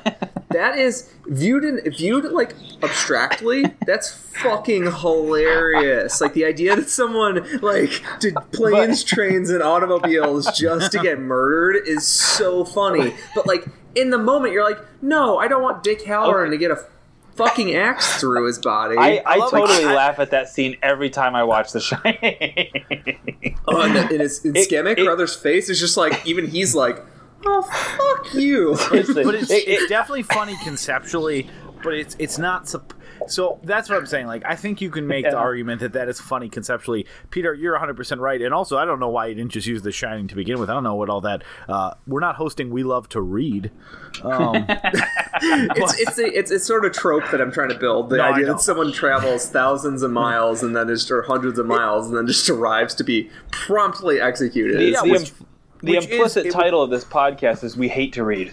Yeah yeah is that not coming across to listeners zach because i want to be very clear like, I, uh, um, I've turned off the heat in my house, and I just use burning books to keep me warm while we record. I've bought Um, books simply so I could burn them. Yeah, and it's and it's it's summer. There's no reason Yeah. for me to Yeah. need heat. Um, I, I burn I burn books, and I know Faulkner burns the best. I'll have to try that. I haven't. I don't have any Faulkner. Um, next next next recording, we'll I'll let you know how that burns. But yeah, it does. It does feel like like like you said when you describe that scene, like, and that's why I think the Simpsons episode, the shinning, uh, plays with that so well. But in the but there's nothing about the scene that's designed to be, I think, darkly funny originally as originally conceived. I mean, Kubrick was a bit of had a bit of a dark sense of humor, but it still is. It's supposed to. It's supposed to take away all hope from the audience in the moment. Yeah. So, regardless of when you talk, but of course, like, hey, look, at there's this family of rednecks, and they're all gathered around the dinner table like normal people, but they're wearing people and they're eating people, and like when you describe that, it's funny. But there's nothing about the scene that I think you could make the argument for is in the moment supposed to be darkly comic. So, Yeah. Aaron, are we are we do we think it's scarier because we in our heart we're trying to come up with lessons from the the month of redneck horror. Do we in our heart truly believe that uh, all Southerners are this ridiculous and will eat you if you uh, violate their social norms?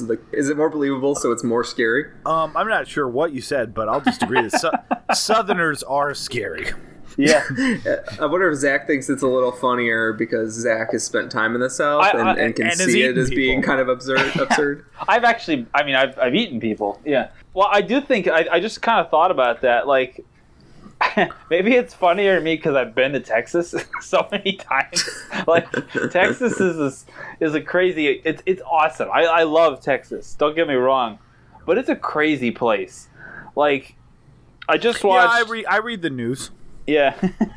I mean, I live in Florida, and I'm saying Texas is a crazy place. So, so that should mean something. But, uh, like, I just. And I'll, I'm going to give a recommendation to another movie that's not related to this at all, but it tangentially does. Proves my point. Uh, is that movie that's out now, Hell or High Water.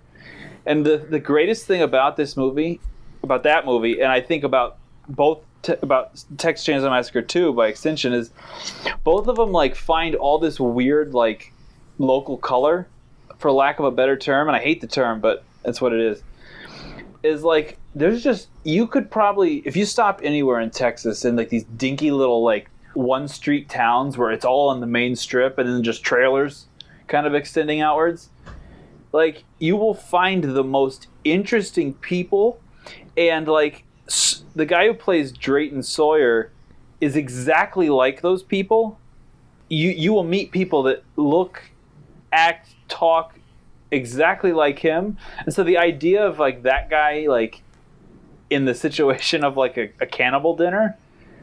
I think I think that that's funnier to me because I've met that guy. If that makes sense, like I've I've, I've been at that gas station selling barbecue, like out of a from behind the counter. So, so like, like I guess it's just like the thought of, hey, I might have eaten people. Like I don't know.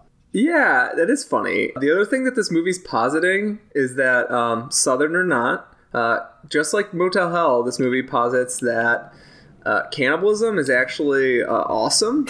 the implication here in uh, this and Motel Hell is that the reason that these two local butchers are so famous is because their meat is so good and their meat is from people. The the implication isn't that these guys have such great standards in their food preparation No. and their freshness. like uh, we looked at the battleground Texas. Like if anything, this guy is suffering a great handicap in terms of his the freshness of his food. Like it's being locked in a, in a skull box. Um, did you guys see that? He has like a concrete. The the body room is just like a concrete box Yeah. with bones built into it. It's pretty pretty metal. Yeah. Um. Yeah. Aaron, would you what would you rate that in the metal scale? One to ten. Uh, oh, one to ten. Well, then that changes things. How about the I'll- scale I'll- metal and not metal? okay, I'm gonna say I'm gonna say pretty metal. On a scale of Um, Nickelback to Slayer, where would it be? So let me slightly disagree with you um, about the meat is awesome situation because yes, uh, he does win a prize for how good his meat or his chili is at the very beginning of this movie, and then it's never mentioned again. Like in comparison to Motel Hell, which that kind of revolves around, and that's the motivation for the family.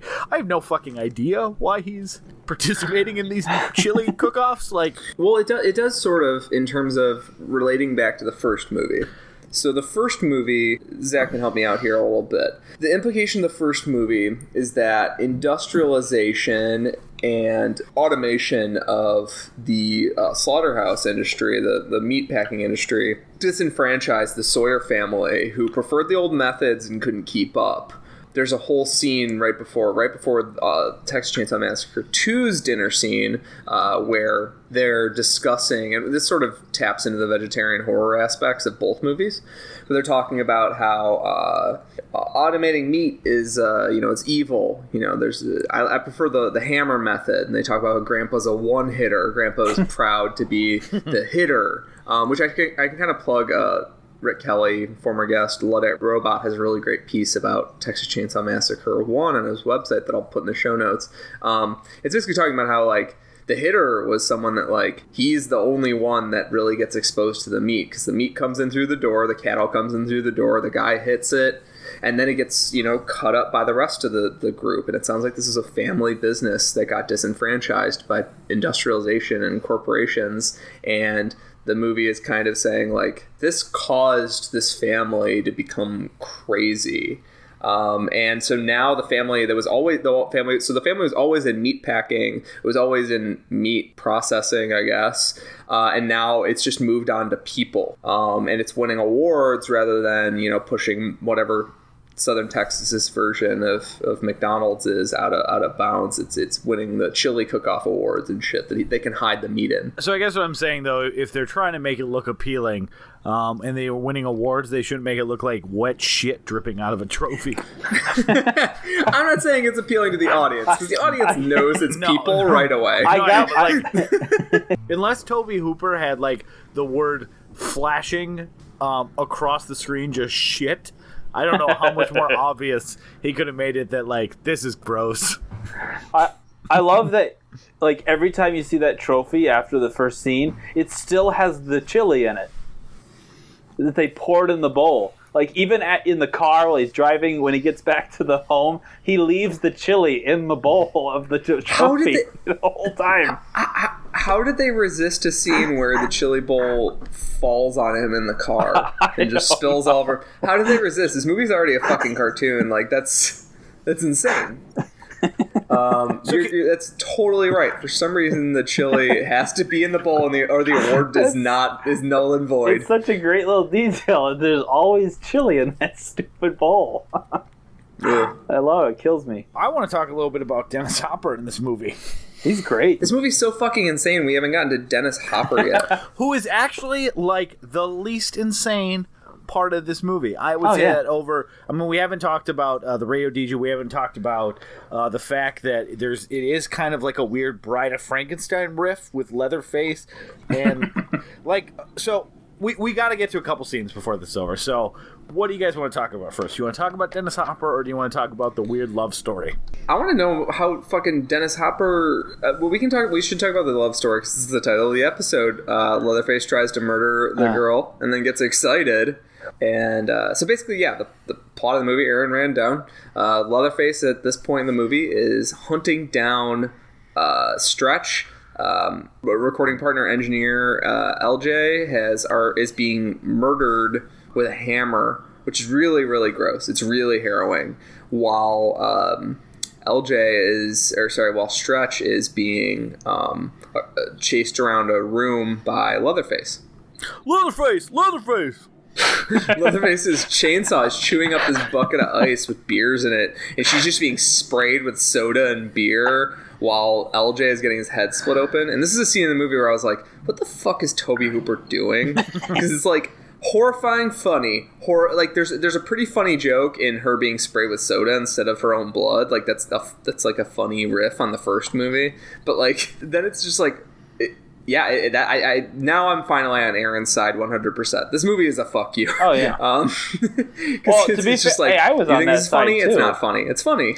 Great, Yeah. Zach. You want a medal? I like to convince people. I don't like when people start on my side. I, I okay. That scene though has like the only real jump scare in the whole movie, and it's There's a- incredible. yeah.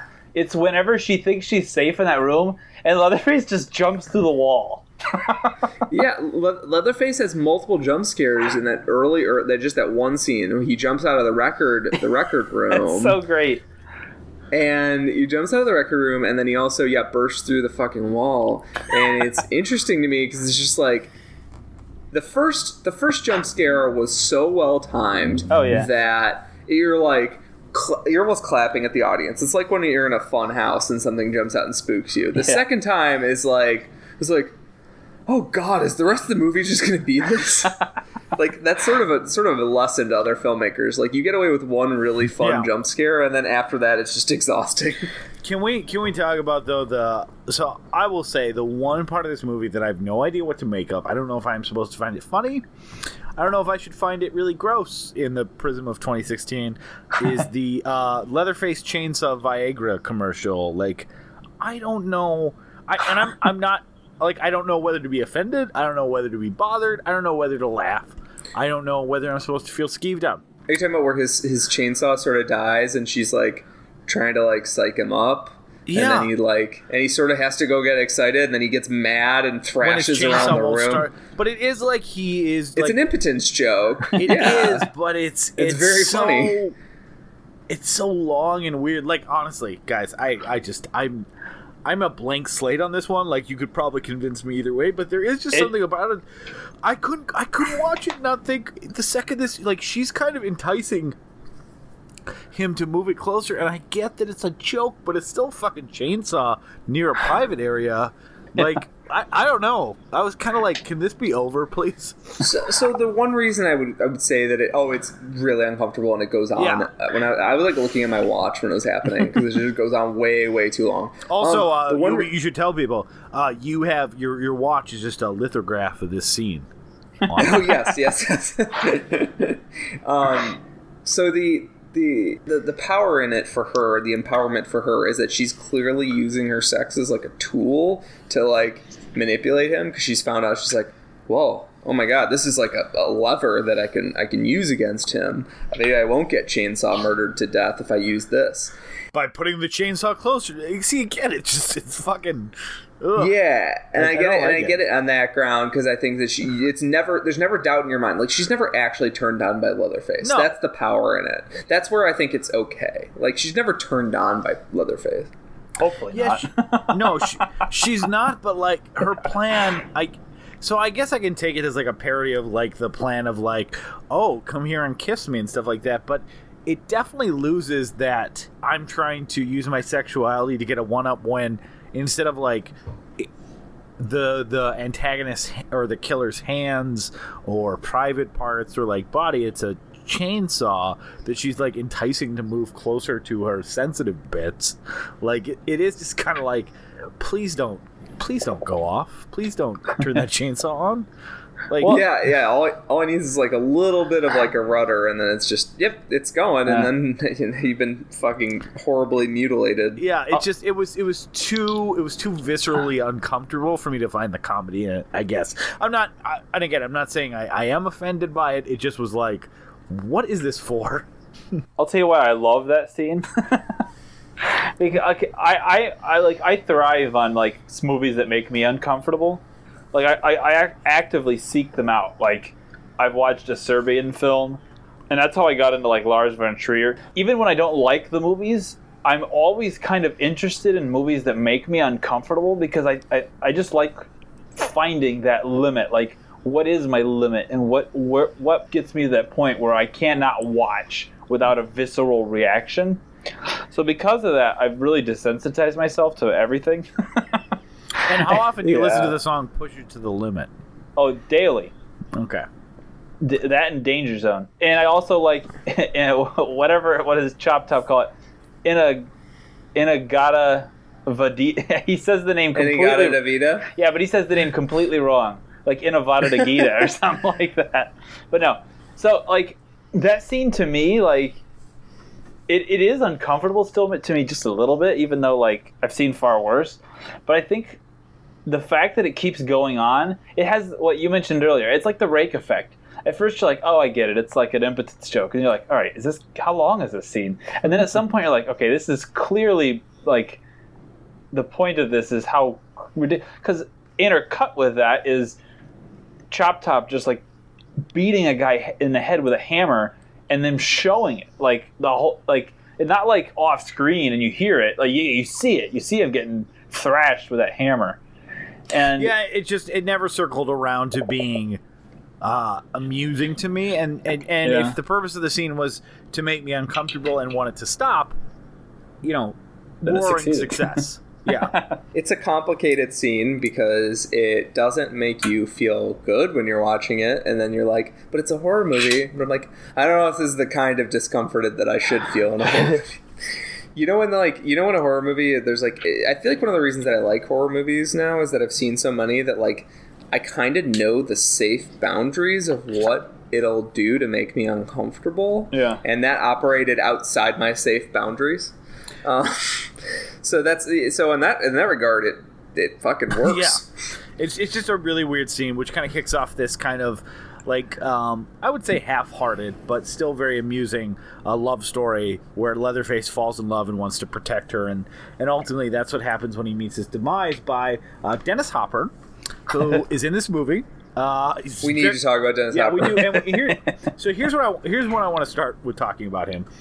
Um, so after after this movie, this movie came out in 1986. After this movie, he did River's Edge, Blue Velvet, Hoosiers. He was like back in the A list right after this movie when he did River's Edge, and then kind of continued there. I mean, he was still in some shitty stuff on and off, uh, but but uh, he never really left like the public conscious. Uh, after 1979, Apocalypse Now, he was in. He was just like disappeared, mainly because of his drug problem, and was in stuff that no one in this room has ever heard of. So I'm going to say every movie that he was in from uh, 1983 to he did this movie, uh, and tell me if you've heard of any of these. It's the Osterman Weekend, White seen that. Star, Jungle Warriors, uh, The Inside Man, not the one that you've seen, or the other one that you've seen. Uh, Rabbit Ears, The Ugly Duckling, A Hero of Our Time, uh, Rabbit Ears, The Steadfast Tin Soldier, Stark, My Science Project, Riders of the Storm, and then Stark colon Mirror Image. Now, I've never. And some of these are television films. Some of these are direct to video. Some of these are short films. That was he did Rumblefish, and then he did three years of that, and then he did Texas Chainsaw Massacre two, and then he basically did all movies for the most part that you've heard of. Uh, still did some weird straight to video stuff where he was the storyteller for a series called Rabbit, Rabbit Ears that I've never heard of. But Yeah. The Osterman Weekend's a pretty good movie. He was really in the wilderness. It feels like though. Yeah. Oh yeah. But he's also a dude who's had drug problems. like he's he's mentally ill. Like he he.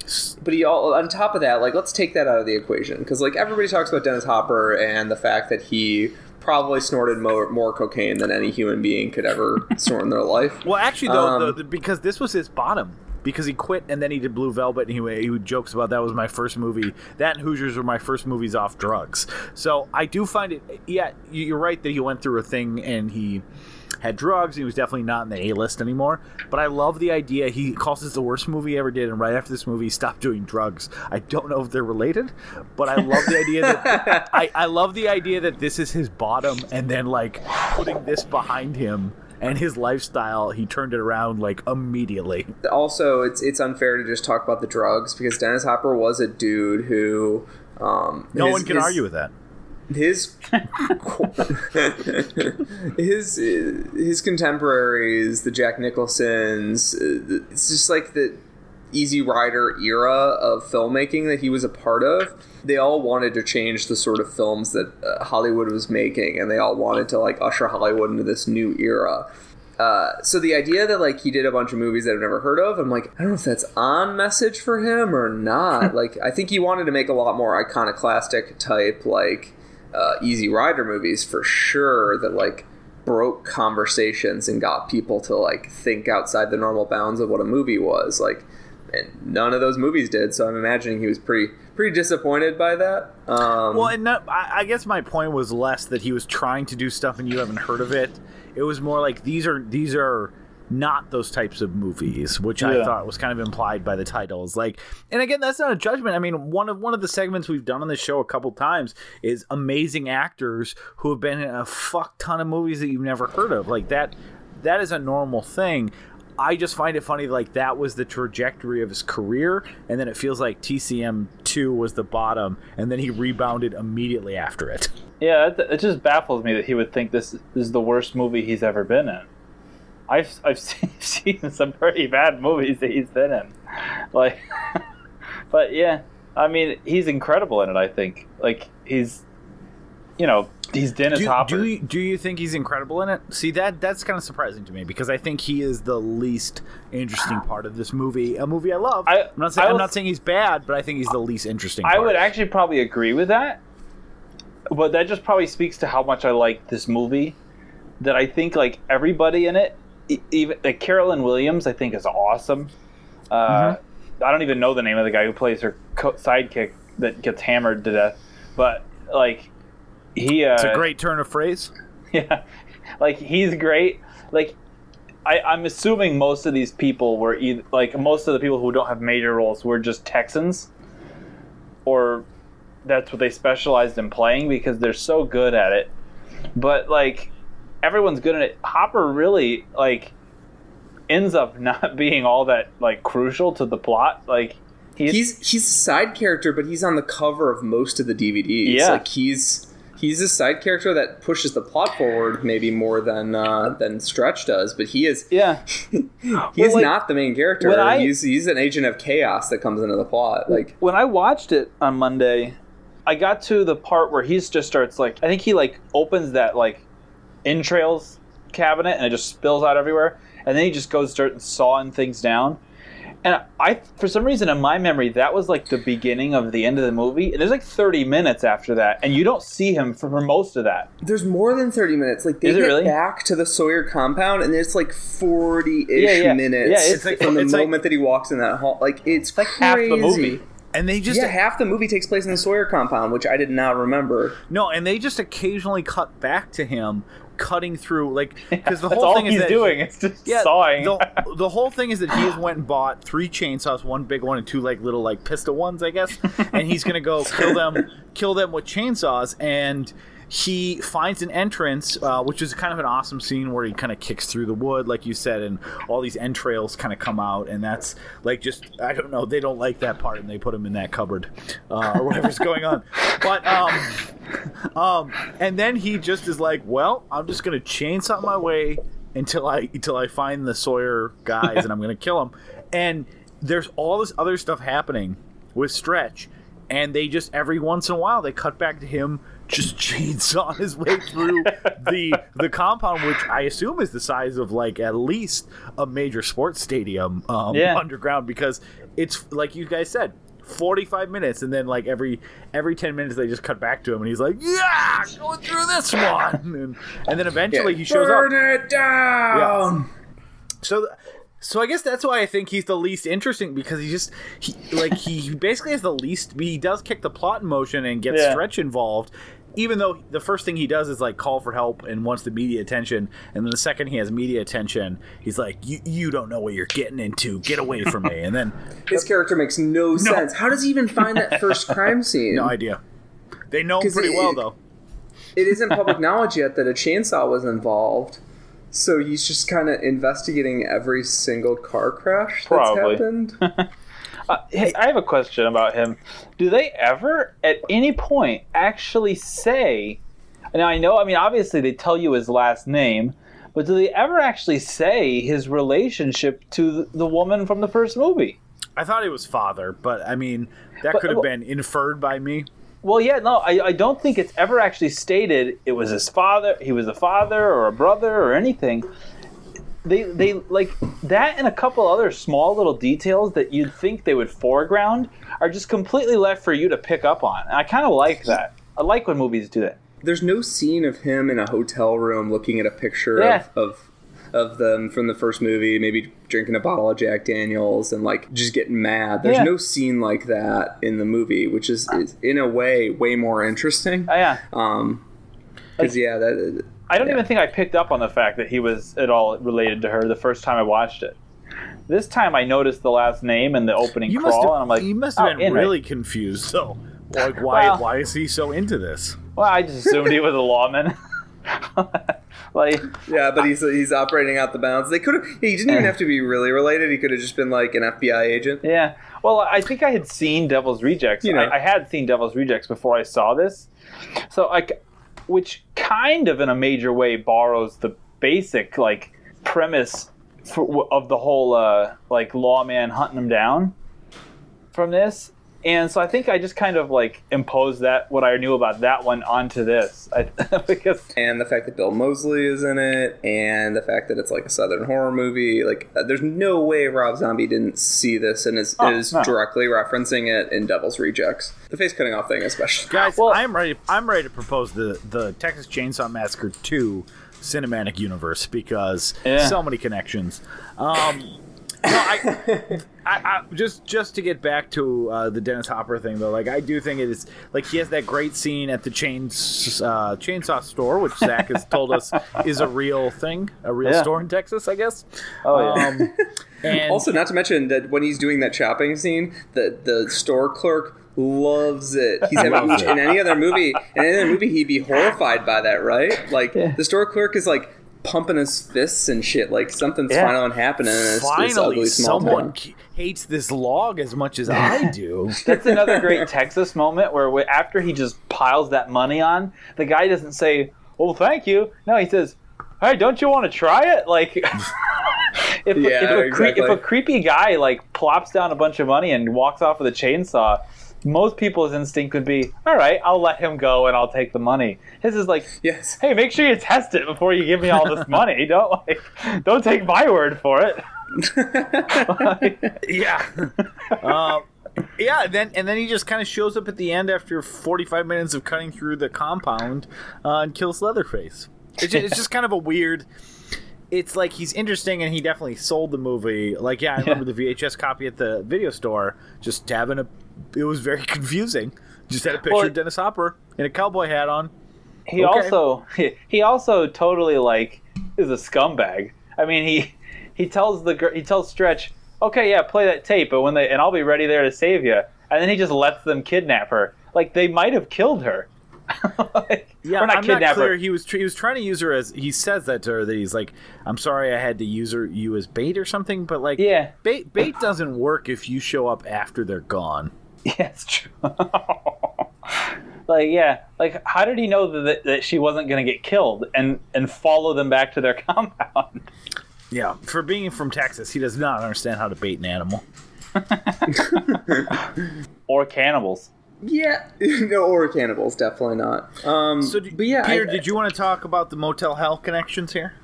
Yeah, definitely. So this movie, uh, the reason I wanted to do this and Motel Hell, and I actually separated them by the the, the weeks, um, was that they struck me as very similar, but their differences are very striking. So their approaches are totally different.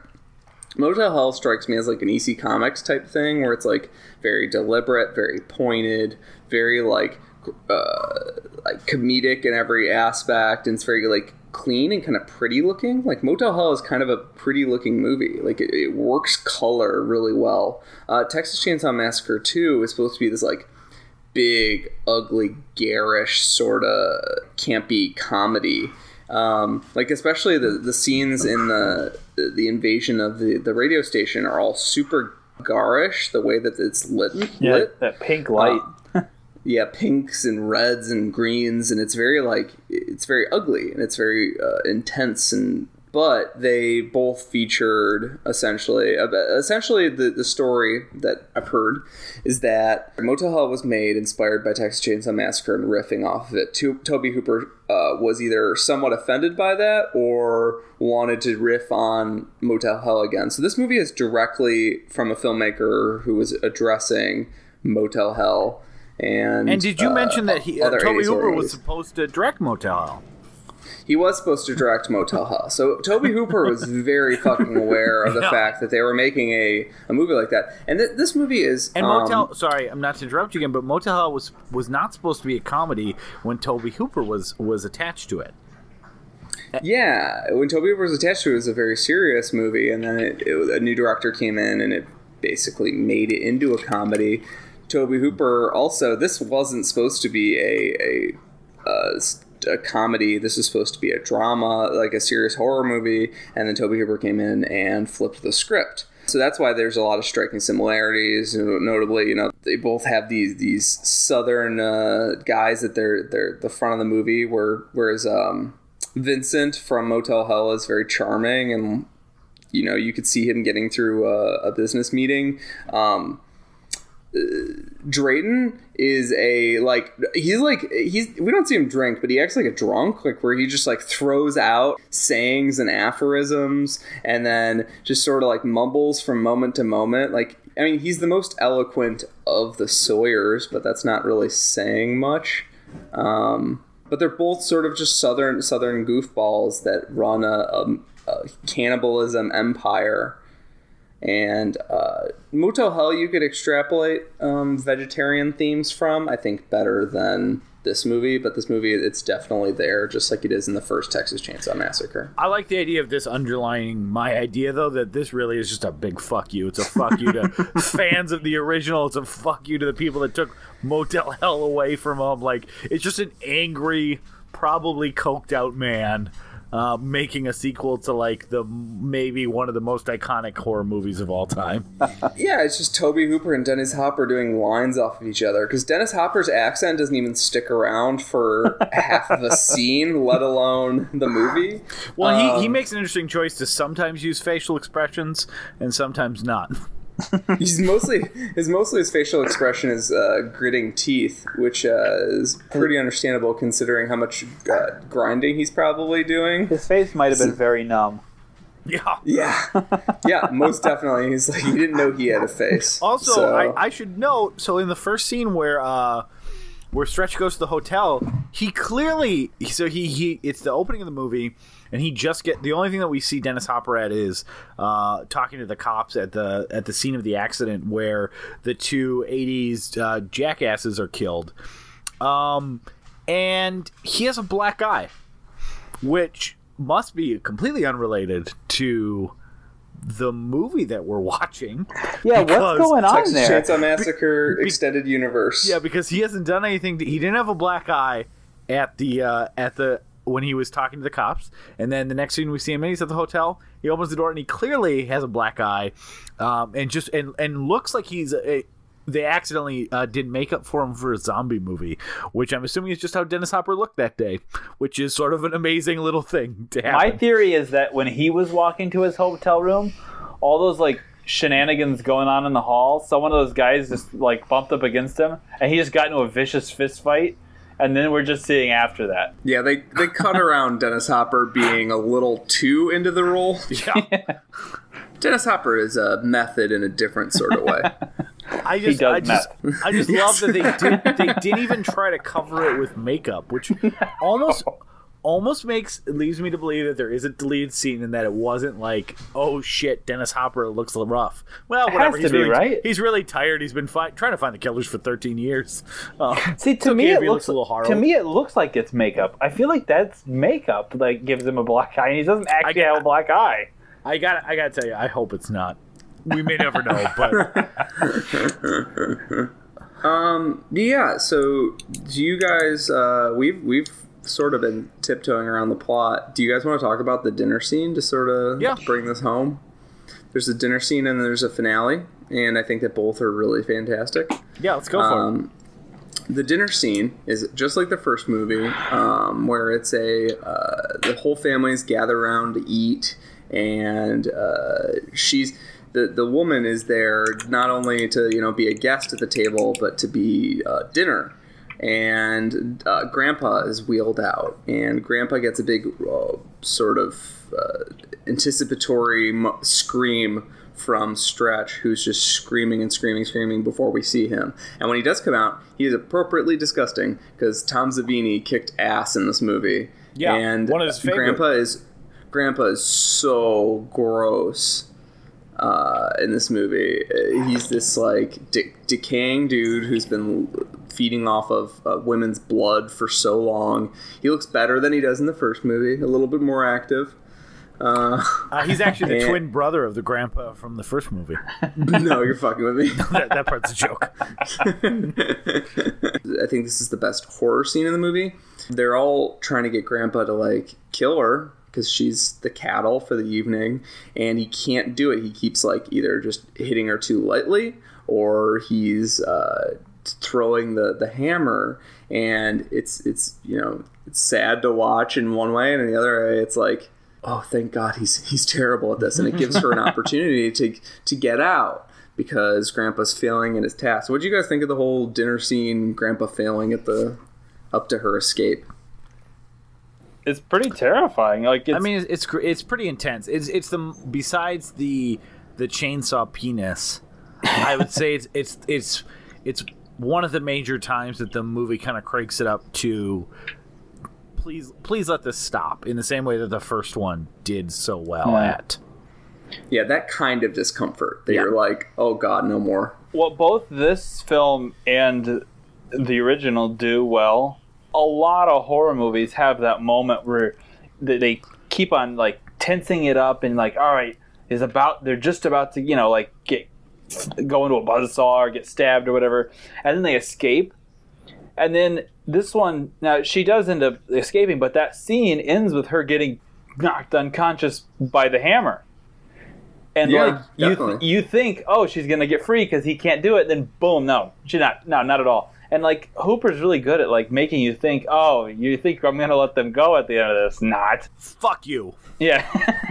and even in the original, he did that though. That like No, know. it subverted like, oh, you think everything will be good? Not. Like at the in the original, that's what's so great about the ending is that like where it would feel like a cop out in most other movies, it did truly come at the end of a lot of despair and not like taking the easy way out. So that like survival kind of works for her in the original.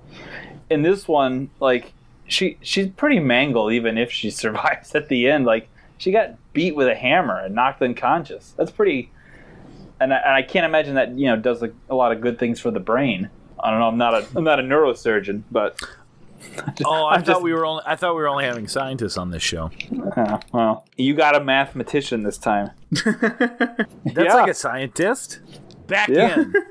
A scientist You're who doesn't have to do anything.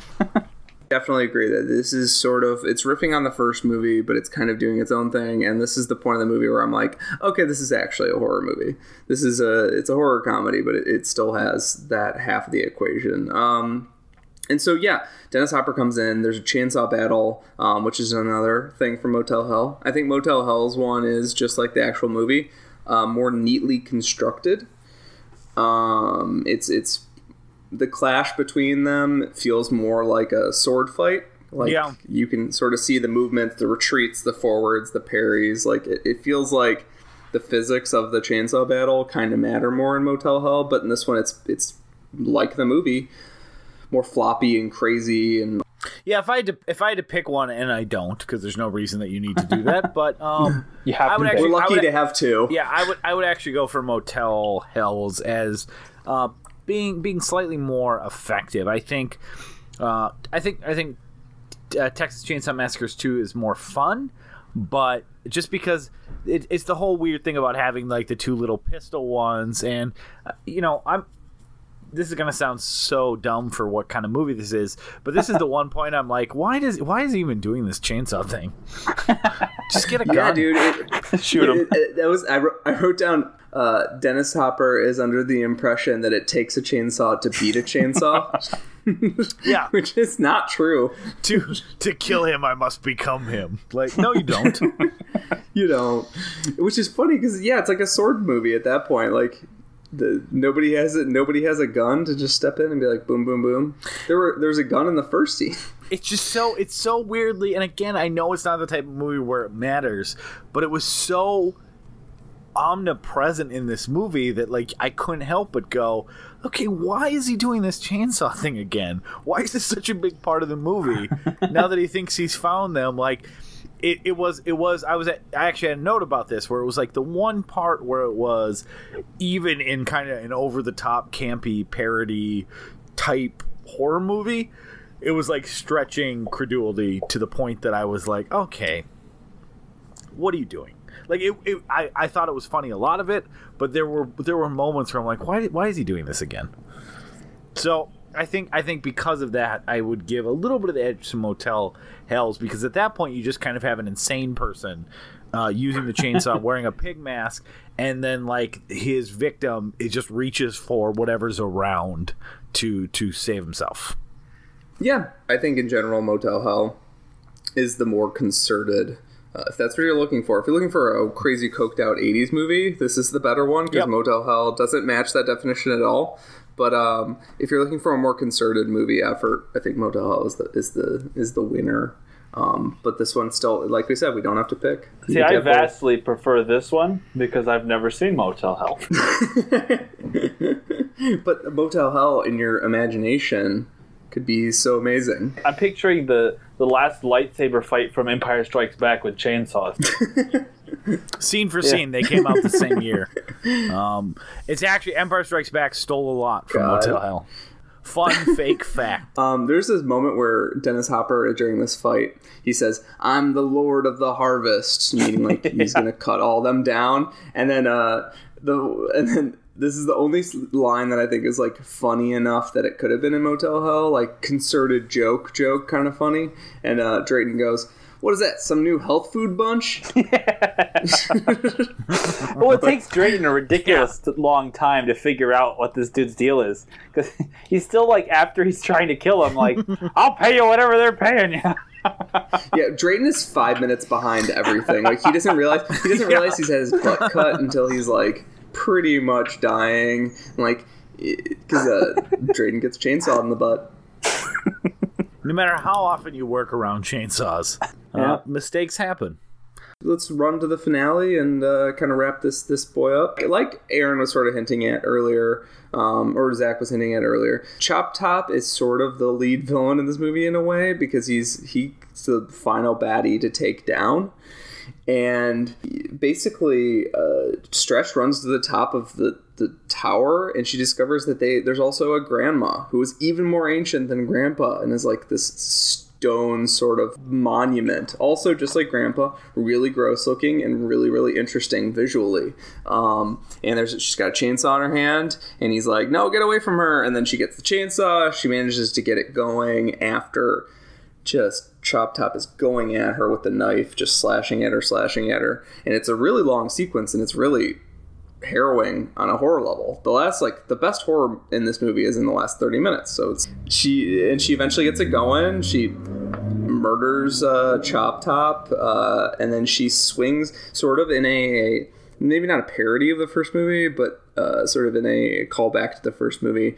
She's freaking out and just screaming and raising her hands above her head but this time she's got a chainsaw so this time it's like an empowerment image and i think the last shot in the movie is amazing looking because it's, it's she's in this giant Yeah. like skull head and just in terms of like almost fantasy horror visuals it's really striking Yeah. I'm kind of surprised that you think that it's not a parody of the original. like she does almost like motion for motion the same movements as Leatherface at the end of the Yeah. at the end of the first one. And if and if I mean I didn't compare the two, but if it wasn't the exact same, then it was meant to evoke the exact same uh, feeling of frustration that Leatherface has at the end of um, Yeah. at the end of the first one. Yeah, it's it's basically the same the same move, and it's basically her becoming Leatherface. And I'm not sure if that's supposed to be funny or not because it's it wasn't funny to me. It was just sort of like empowering, um, sort of thrilling on a, on a base level. I, yeah, I didn't find it um, I didn't find it funny. I just found it really thrilling. Yeah. Yeah, I didn't think it was funny. I just think it's an overt Yeah. parody. Um, and I, I I think it's, um, I think it's meant to evoke a different kind of frustration, like um, where Leatherface at the end of the first one is is is throwing his chainsaw around because he's um, he's frustrated that um, the person got away because he wanted to kill the person with the chainsaw, and she's doing it as kind of a uh, the opposite of that, which is she had to kill someone with a chainsaw, was successful at it, and that was not something that she wanted to spend her uh, Saturday morning doing. so I mean, so like it's a different kind of frustration, but I guess the movements are the same. Like if you're frustrated and holding a, a, a chainsaw. That's just that's what you that's your go-to move. That's ingrained in all of us as people. Um, yeah, but she goes she goes primal, and I think it's a beautiful image to end the movie with, and I think it's a really strong. If you're gonna go out, you gotta go out strong. But uh, yeah, And as a first time watcher, I could not believe. Like, it, I agree with you. It's a great image to end on. It's just a great image in general, uh, end on or not. But I was super surprised as a first time watcher that they did not go back to Leatherface or Dennis Hopper. Yeah, exactly. They're just dead. The grenade went off. Uh, uh, Drayton's grenade went off. It presumably killed everybody but her. She's the last last woman standing. So in that sense, it's like a empowering final image um, for heroines in these kind of movies. Um, the uh, yeah, do you guys have any final thoughts on uh, Texas Chainsaw Massacre Two? I think if you haven't seen it, you should. And I don't think that at this point in your life, you're going to be in a situation where uh, you think that this is going to be a continuation of the style that Tobe Hooper established No, in the it's first not, one yeah. because it's just not. It's a. It's it's uh, you know I think we talked about it for probably the majority of this episode that this is um, if it wasn't an intentional fuck you to every everyone and everything involved with the first one and like subsequent movies that aped its style uh, it was definitely a subconscious one because it it feels just dripping with contempt, and uh, and that's you know what that is a strange feeling to give a movie. It's unique in that way. It's also unique because Tobe Hooper is in his element. It's working with the kind of Cannon type stylization of movies. Like I mean, it's it's just it's bizarre. It's strange. It's weird. It's um yeah, fucking watch it. Don't be like me and wait till you're 33 years old and do it only because uh, your co-host makes you. Yeah, No, twist your arm. I was I was Yeah. really excited to see it. Yeah. It's a different movie than it, I originally thought. I thought of it sort of as a um, ripoff or a riff on Motel Hell to a crazy degree, but their approaches are very different. Um, there's a lot of similar elements, and I think that if you like Motel Hell, this will be an interesting sort of riff on that. And if you like um, 80s comedy horror movies, that this will this will scratch that itch because it, it has both of them, particularly in the last 30 minutes. I don't have any thoughts that you guys already didn't cover. So I'm gonna just rattle off. no, no, you, you said it well. Like it's a great movie. It's it's nothing like the first one, which is what I love about it. Like I kind of love when sequels to any movies are just a completely different kind of movie. That's what I love about like Alien and Aliens. It's what I love about the first two Terminators. It's what I love about all the Godzilla sequels and Godzilla. Yeah, when when your first movie's perfect, Yeah. you're not going to improve on it. So why do not something take it in a completely different, different? And that's what, direction? that's what this does, and I love that about it. It's, it's just a movie I love. I do have three little little bits of weird things I noticed. One of which has no sensible explanation. First one is Have you guys ever listened to the band Primus? Mm-hmm. All right, and Jerry Was a Race Car Driver, the Primus song, there's either a sample of this movie or just for no reason at all, Les Claypool says the phrase dog will hunt in exactly the same way as Chop Top. and I don't know why that is. It has nothing to do with the song. I looked up lyrics to see if they somehow reference this movie, and they don't at all. He just goes, Dog will hunt in the middle of the song. So I don't know what that's all about. That's got to be a reference. That guy loves. or just, or just an accidental thing that like got ingrained in him, and he just says, you know, we all we all have all of our phrases we say a lot of times in certain inflections that we got somewhere. He may Well, not even and realize Les where he got it Claypool seems like he could be a character in a Tobe Hooper movie. So there's, there's that too.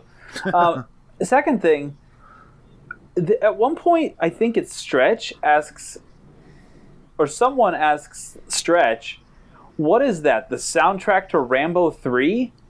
Rambo 3 was not a movie when this was made. I read that too, which is um, which is pretty awesome. But why is that a line? They don't really let you know, but this movie takes place in 2070. She should have referenced Rambo 10 or whatever." No, they Oh, they, okay. they stopped at three in that in the universe. alternate universe. we didn't have to suffer through four. The other final thought is one thing I love about the movie is that Carolyn Williams is great in it. Unlike a lot of horror movie heroines, she has like almost no like dumb horror movie character moments, except for one, and it drives me nuts because it's so inconsistent with her every other smart, for the most part, thing she's done up to that point. When she's running from what she thinks is the Sawyers, but it's actually Dennis Hopper after she's already on their Sawyer property, she runs mm-hmm. into that like those archways that kind of prevents the car from getting to her. And then the car drives under the archways and she doesn't think to just step outside of the archways. Like if she if she took like 5 steps outside the archway, that car couldn't get to her anymore. And I and I and that's the only thing that drives me nuts. That's the one bad thing about this movie. Is that one moment. So in the eight, in the 80s, there was no such thing as three dimensional space. That makes sense then. Oh. It was all. We invented Yeah. it when. I'm actually again. I, I think she was. Yeah, I think she was a smart heroine, except for uh, that's less concerning because I feel like in the moments of panic, it's why the Yeah, no. criticisms of Prometheus Yeah, no, don't really register because when you're when you're panicking, you just you move and you don't you don't think Yeah. about where you're moving. But um, I I think again her her complete lack of knowledge on how the FCC works. That's way more. That's way more concerning than which way she runs when she's scared. Um. But yeah, thank you so much for joining us, Zach. This was uh, this was a great episode. Um, Based on this, this is my favorite appearance so far. Um, yeah, we had a blast with uh, with you on this episode. We're definitely gonna have to get you scheduled soon for the next uh, Zach Groton appearance. Thank you very much for coming on. and do you have anything else to plug? I know we totally skipped it last time on accident. Not at the moment. If you need someone to Yeah, teach if you you want algebra, if you want to learn algebra or geometry, be in eighth grade or seventh grade, and it'd be advanced. And you probably should cut that out. Don't. don't I'll, cut, I'll cut it out. don't include me mentioning where I work. That's I'll, a. I'll nip. I'll nip it. If you'd like to learn algebra, uh, I can't help you there because you're probably an adult. I hope. It's too late. Just get over it. You're never gonna learn algebra. well, Zach, if you think of something to plug, we'll mention it All right. on a subsequent episode. Uh, yeah, I'd like to plug uh, the movie Hell or High Water. Go see that. It's good. I had nothing to do with it. okay. Uh, and you recent you you recently appeared on a podcast to discuss Superman two. Uh, do you want to plug that? I was recently on We Love to Watch podcast talking about Superman 2. Hear me there. And that's all I've done. Yeah, That's- g- great episode of that show. Yeah, thank you very much for for coming on, Zach. We know that you're, uh, especially now with school and everything, that uh, time is short. So Yeah. Uh, yeah, and so on next week, guys, uh, is the start of a new month. After five weeks of redneck horror, we are on to bug fuck nuts craziness. I don't think we ever really settled on a full title. That that sounds good enough. It's basically batshit crazy movies.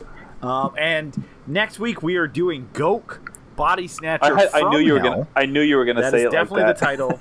yep, I double checked it after last week uh, because I was a little confused. I love the movie. Peter hasn't seen it. I'm really excited about that. Um, we, uh, I'm not quite sure what the next episode after that is going to be. It's going to be one of two things, uh, but we have not quite finalized our our guest appearance. But the next three movies that we will be doing that month will be in close to this order: uh, followed by Southland Tales, followed by Fantastic Planet. So it's going to be somewhat approximating that order, but next week will definitely be Goke Body Snatcher from Hell. Um, yeah, and we now have a new YouTube channel. Uh, Dustin Koski, a previous guest from the Simple Plan episode, um, he uh, has been working with us to have a YouTube channel. There's a lot of new content up there that's really fun.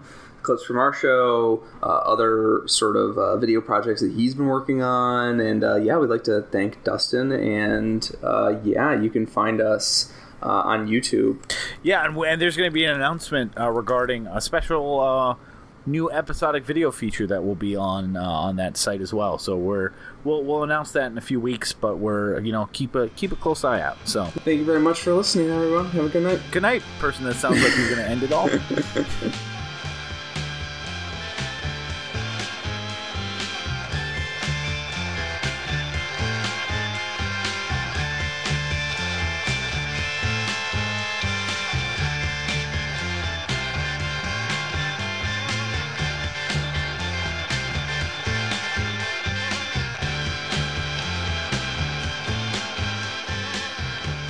folks, thanks for listening to We Love to Watch. If you want to get in touch with us, please reach out to us at either our website, WLTWpodcast.com, or our Facebook group, facebook.com backslash We Love to Watch.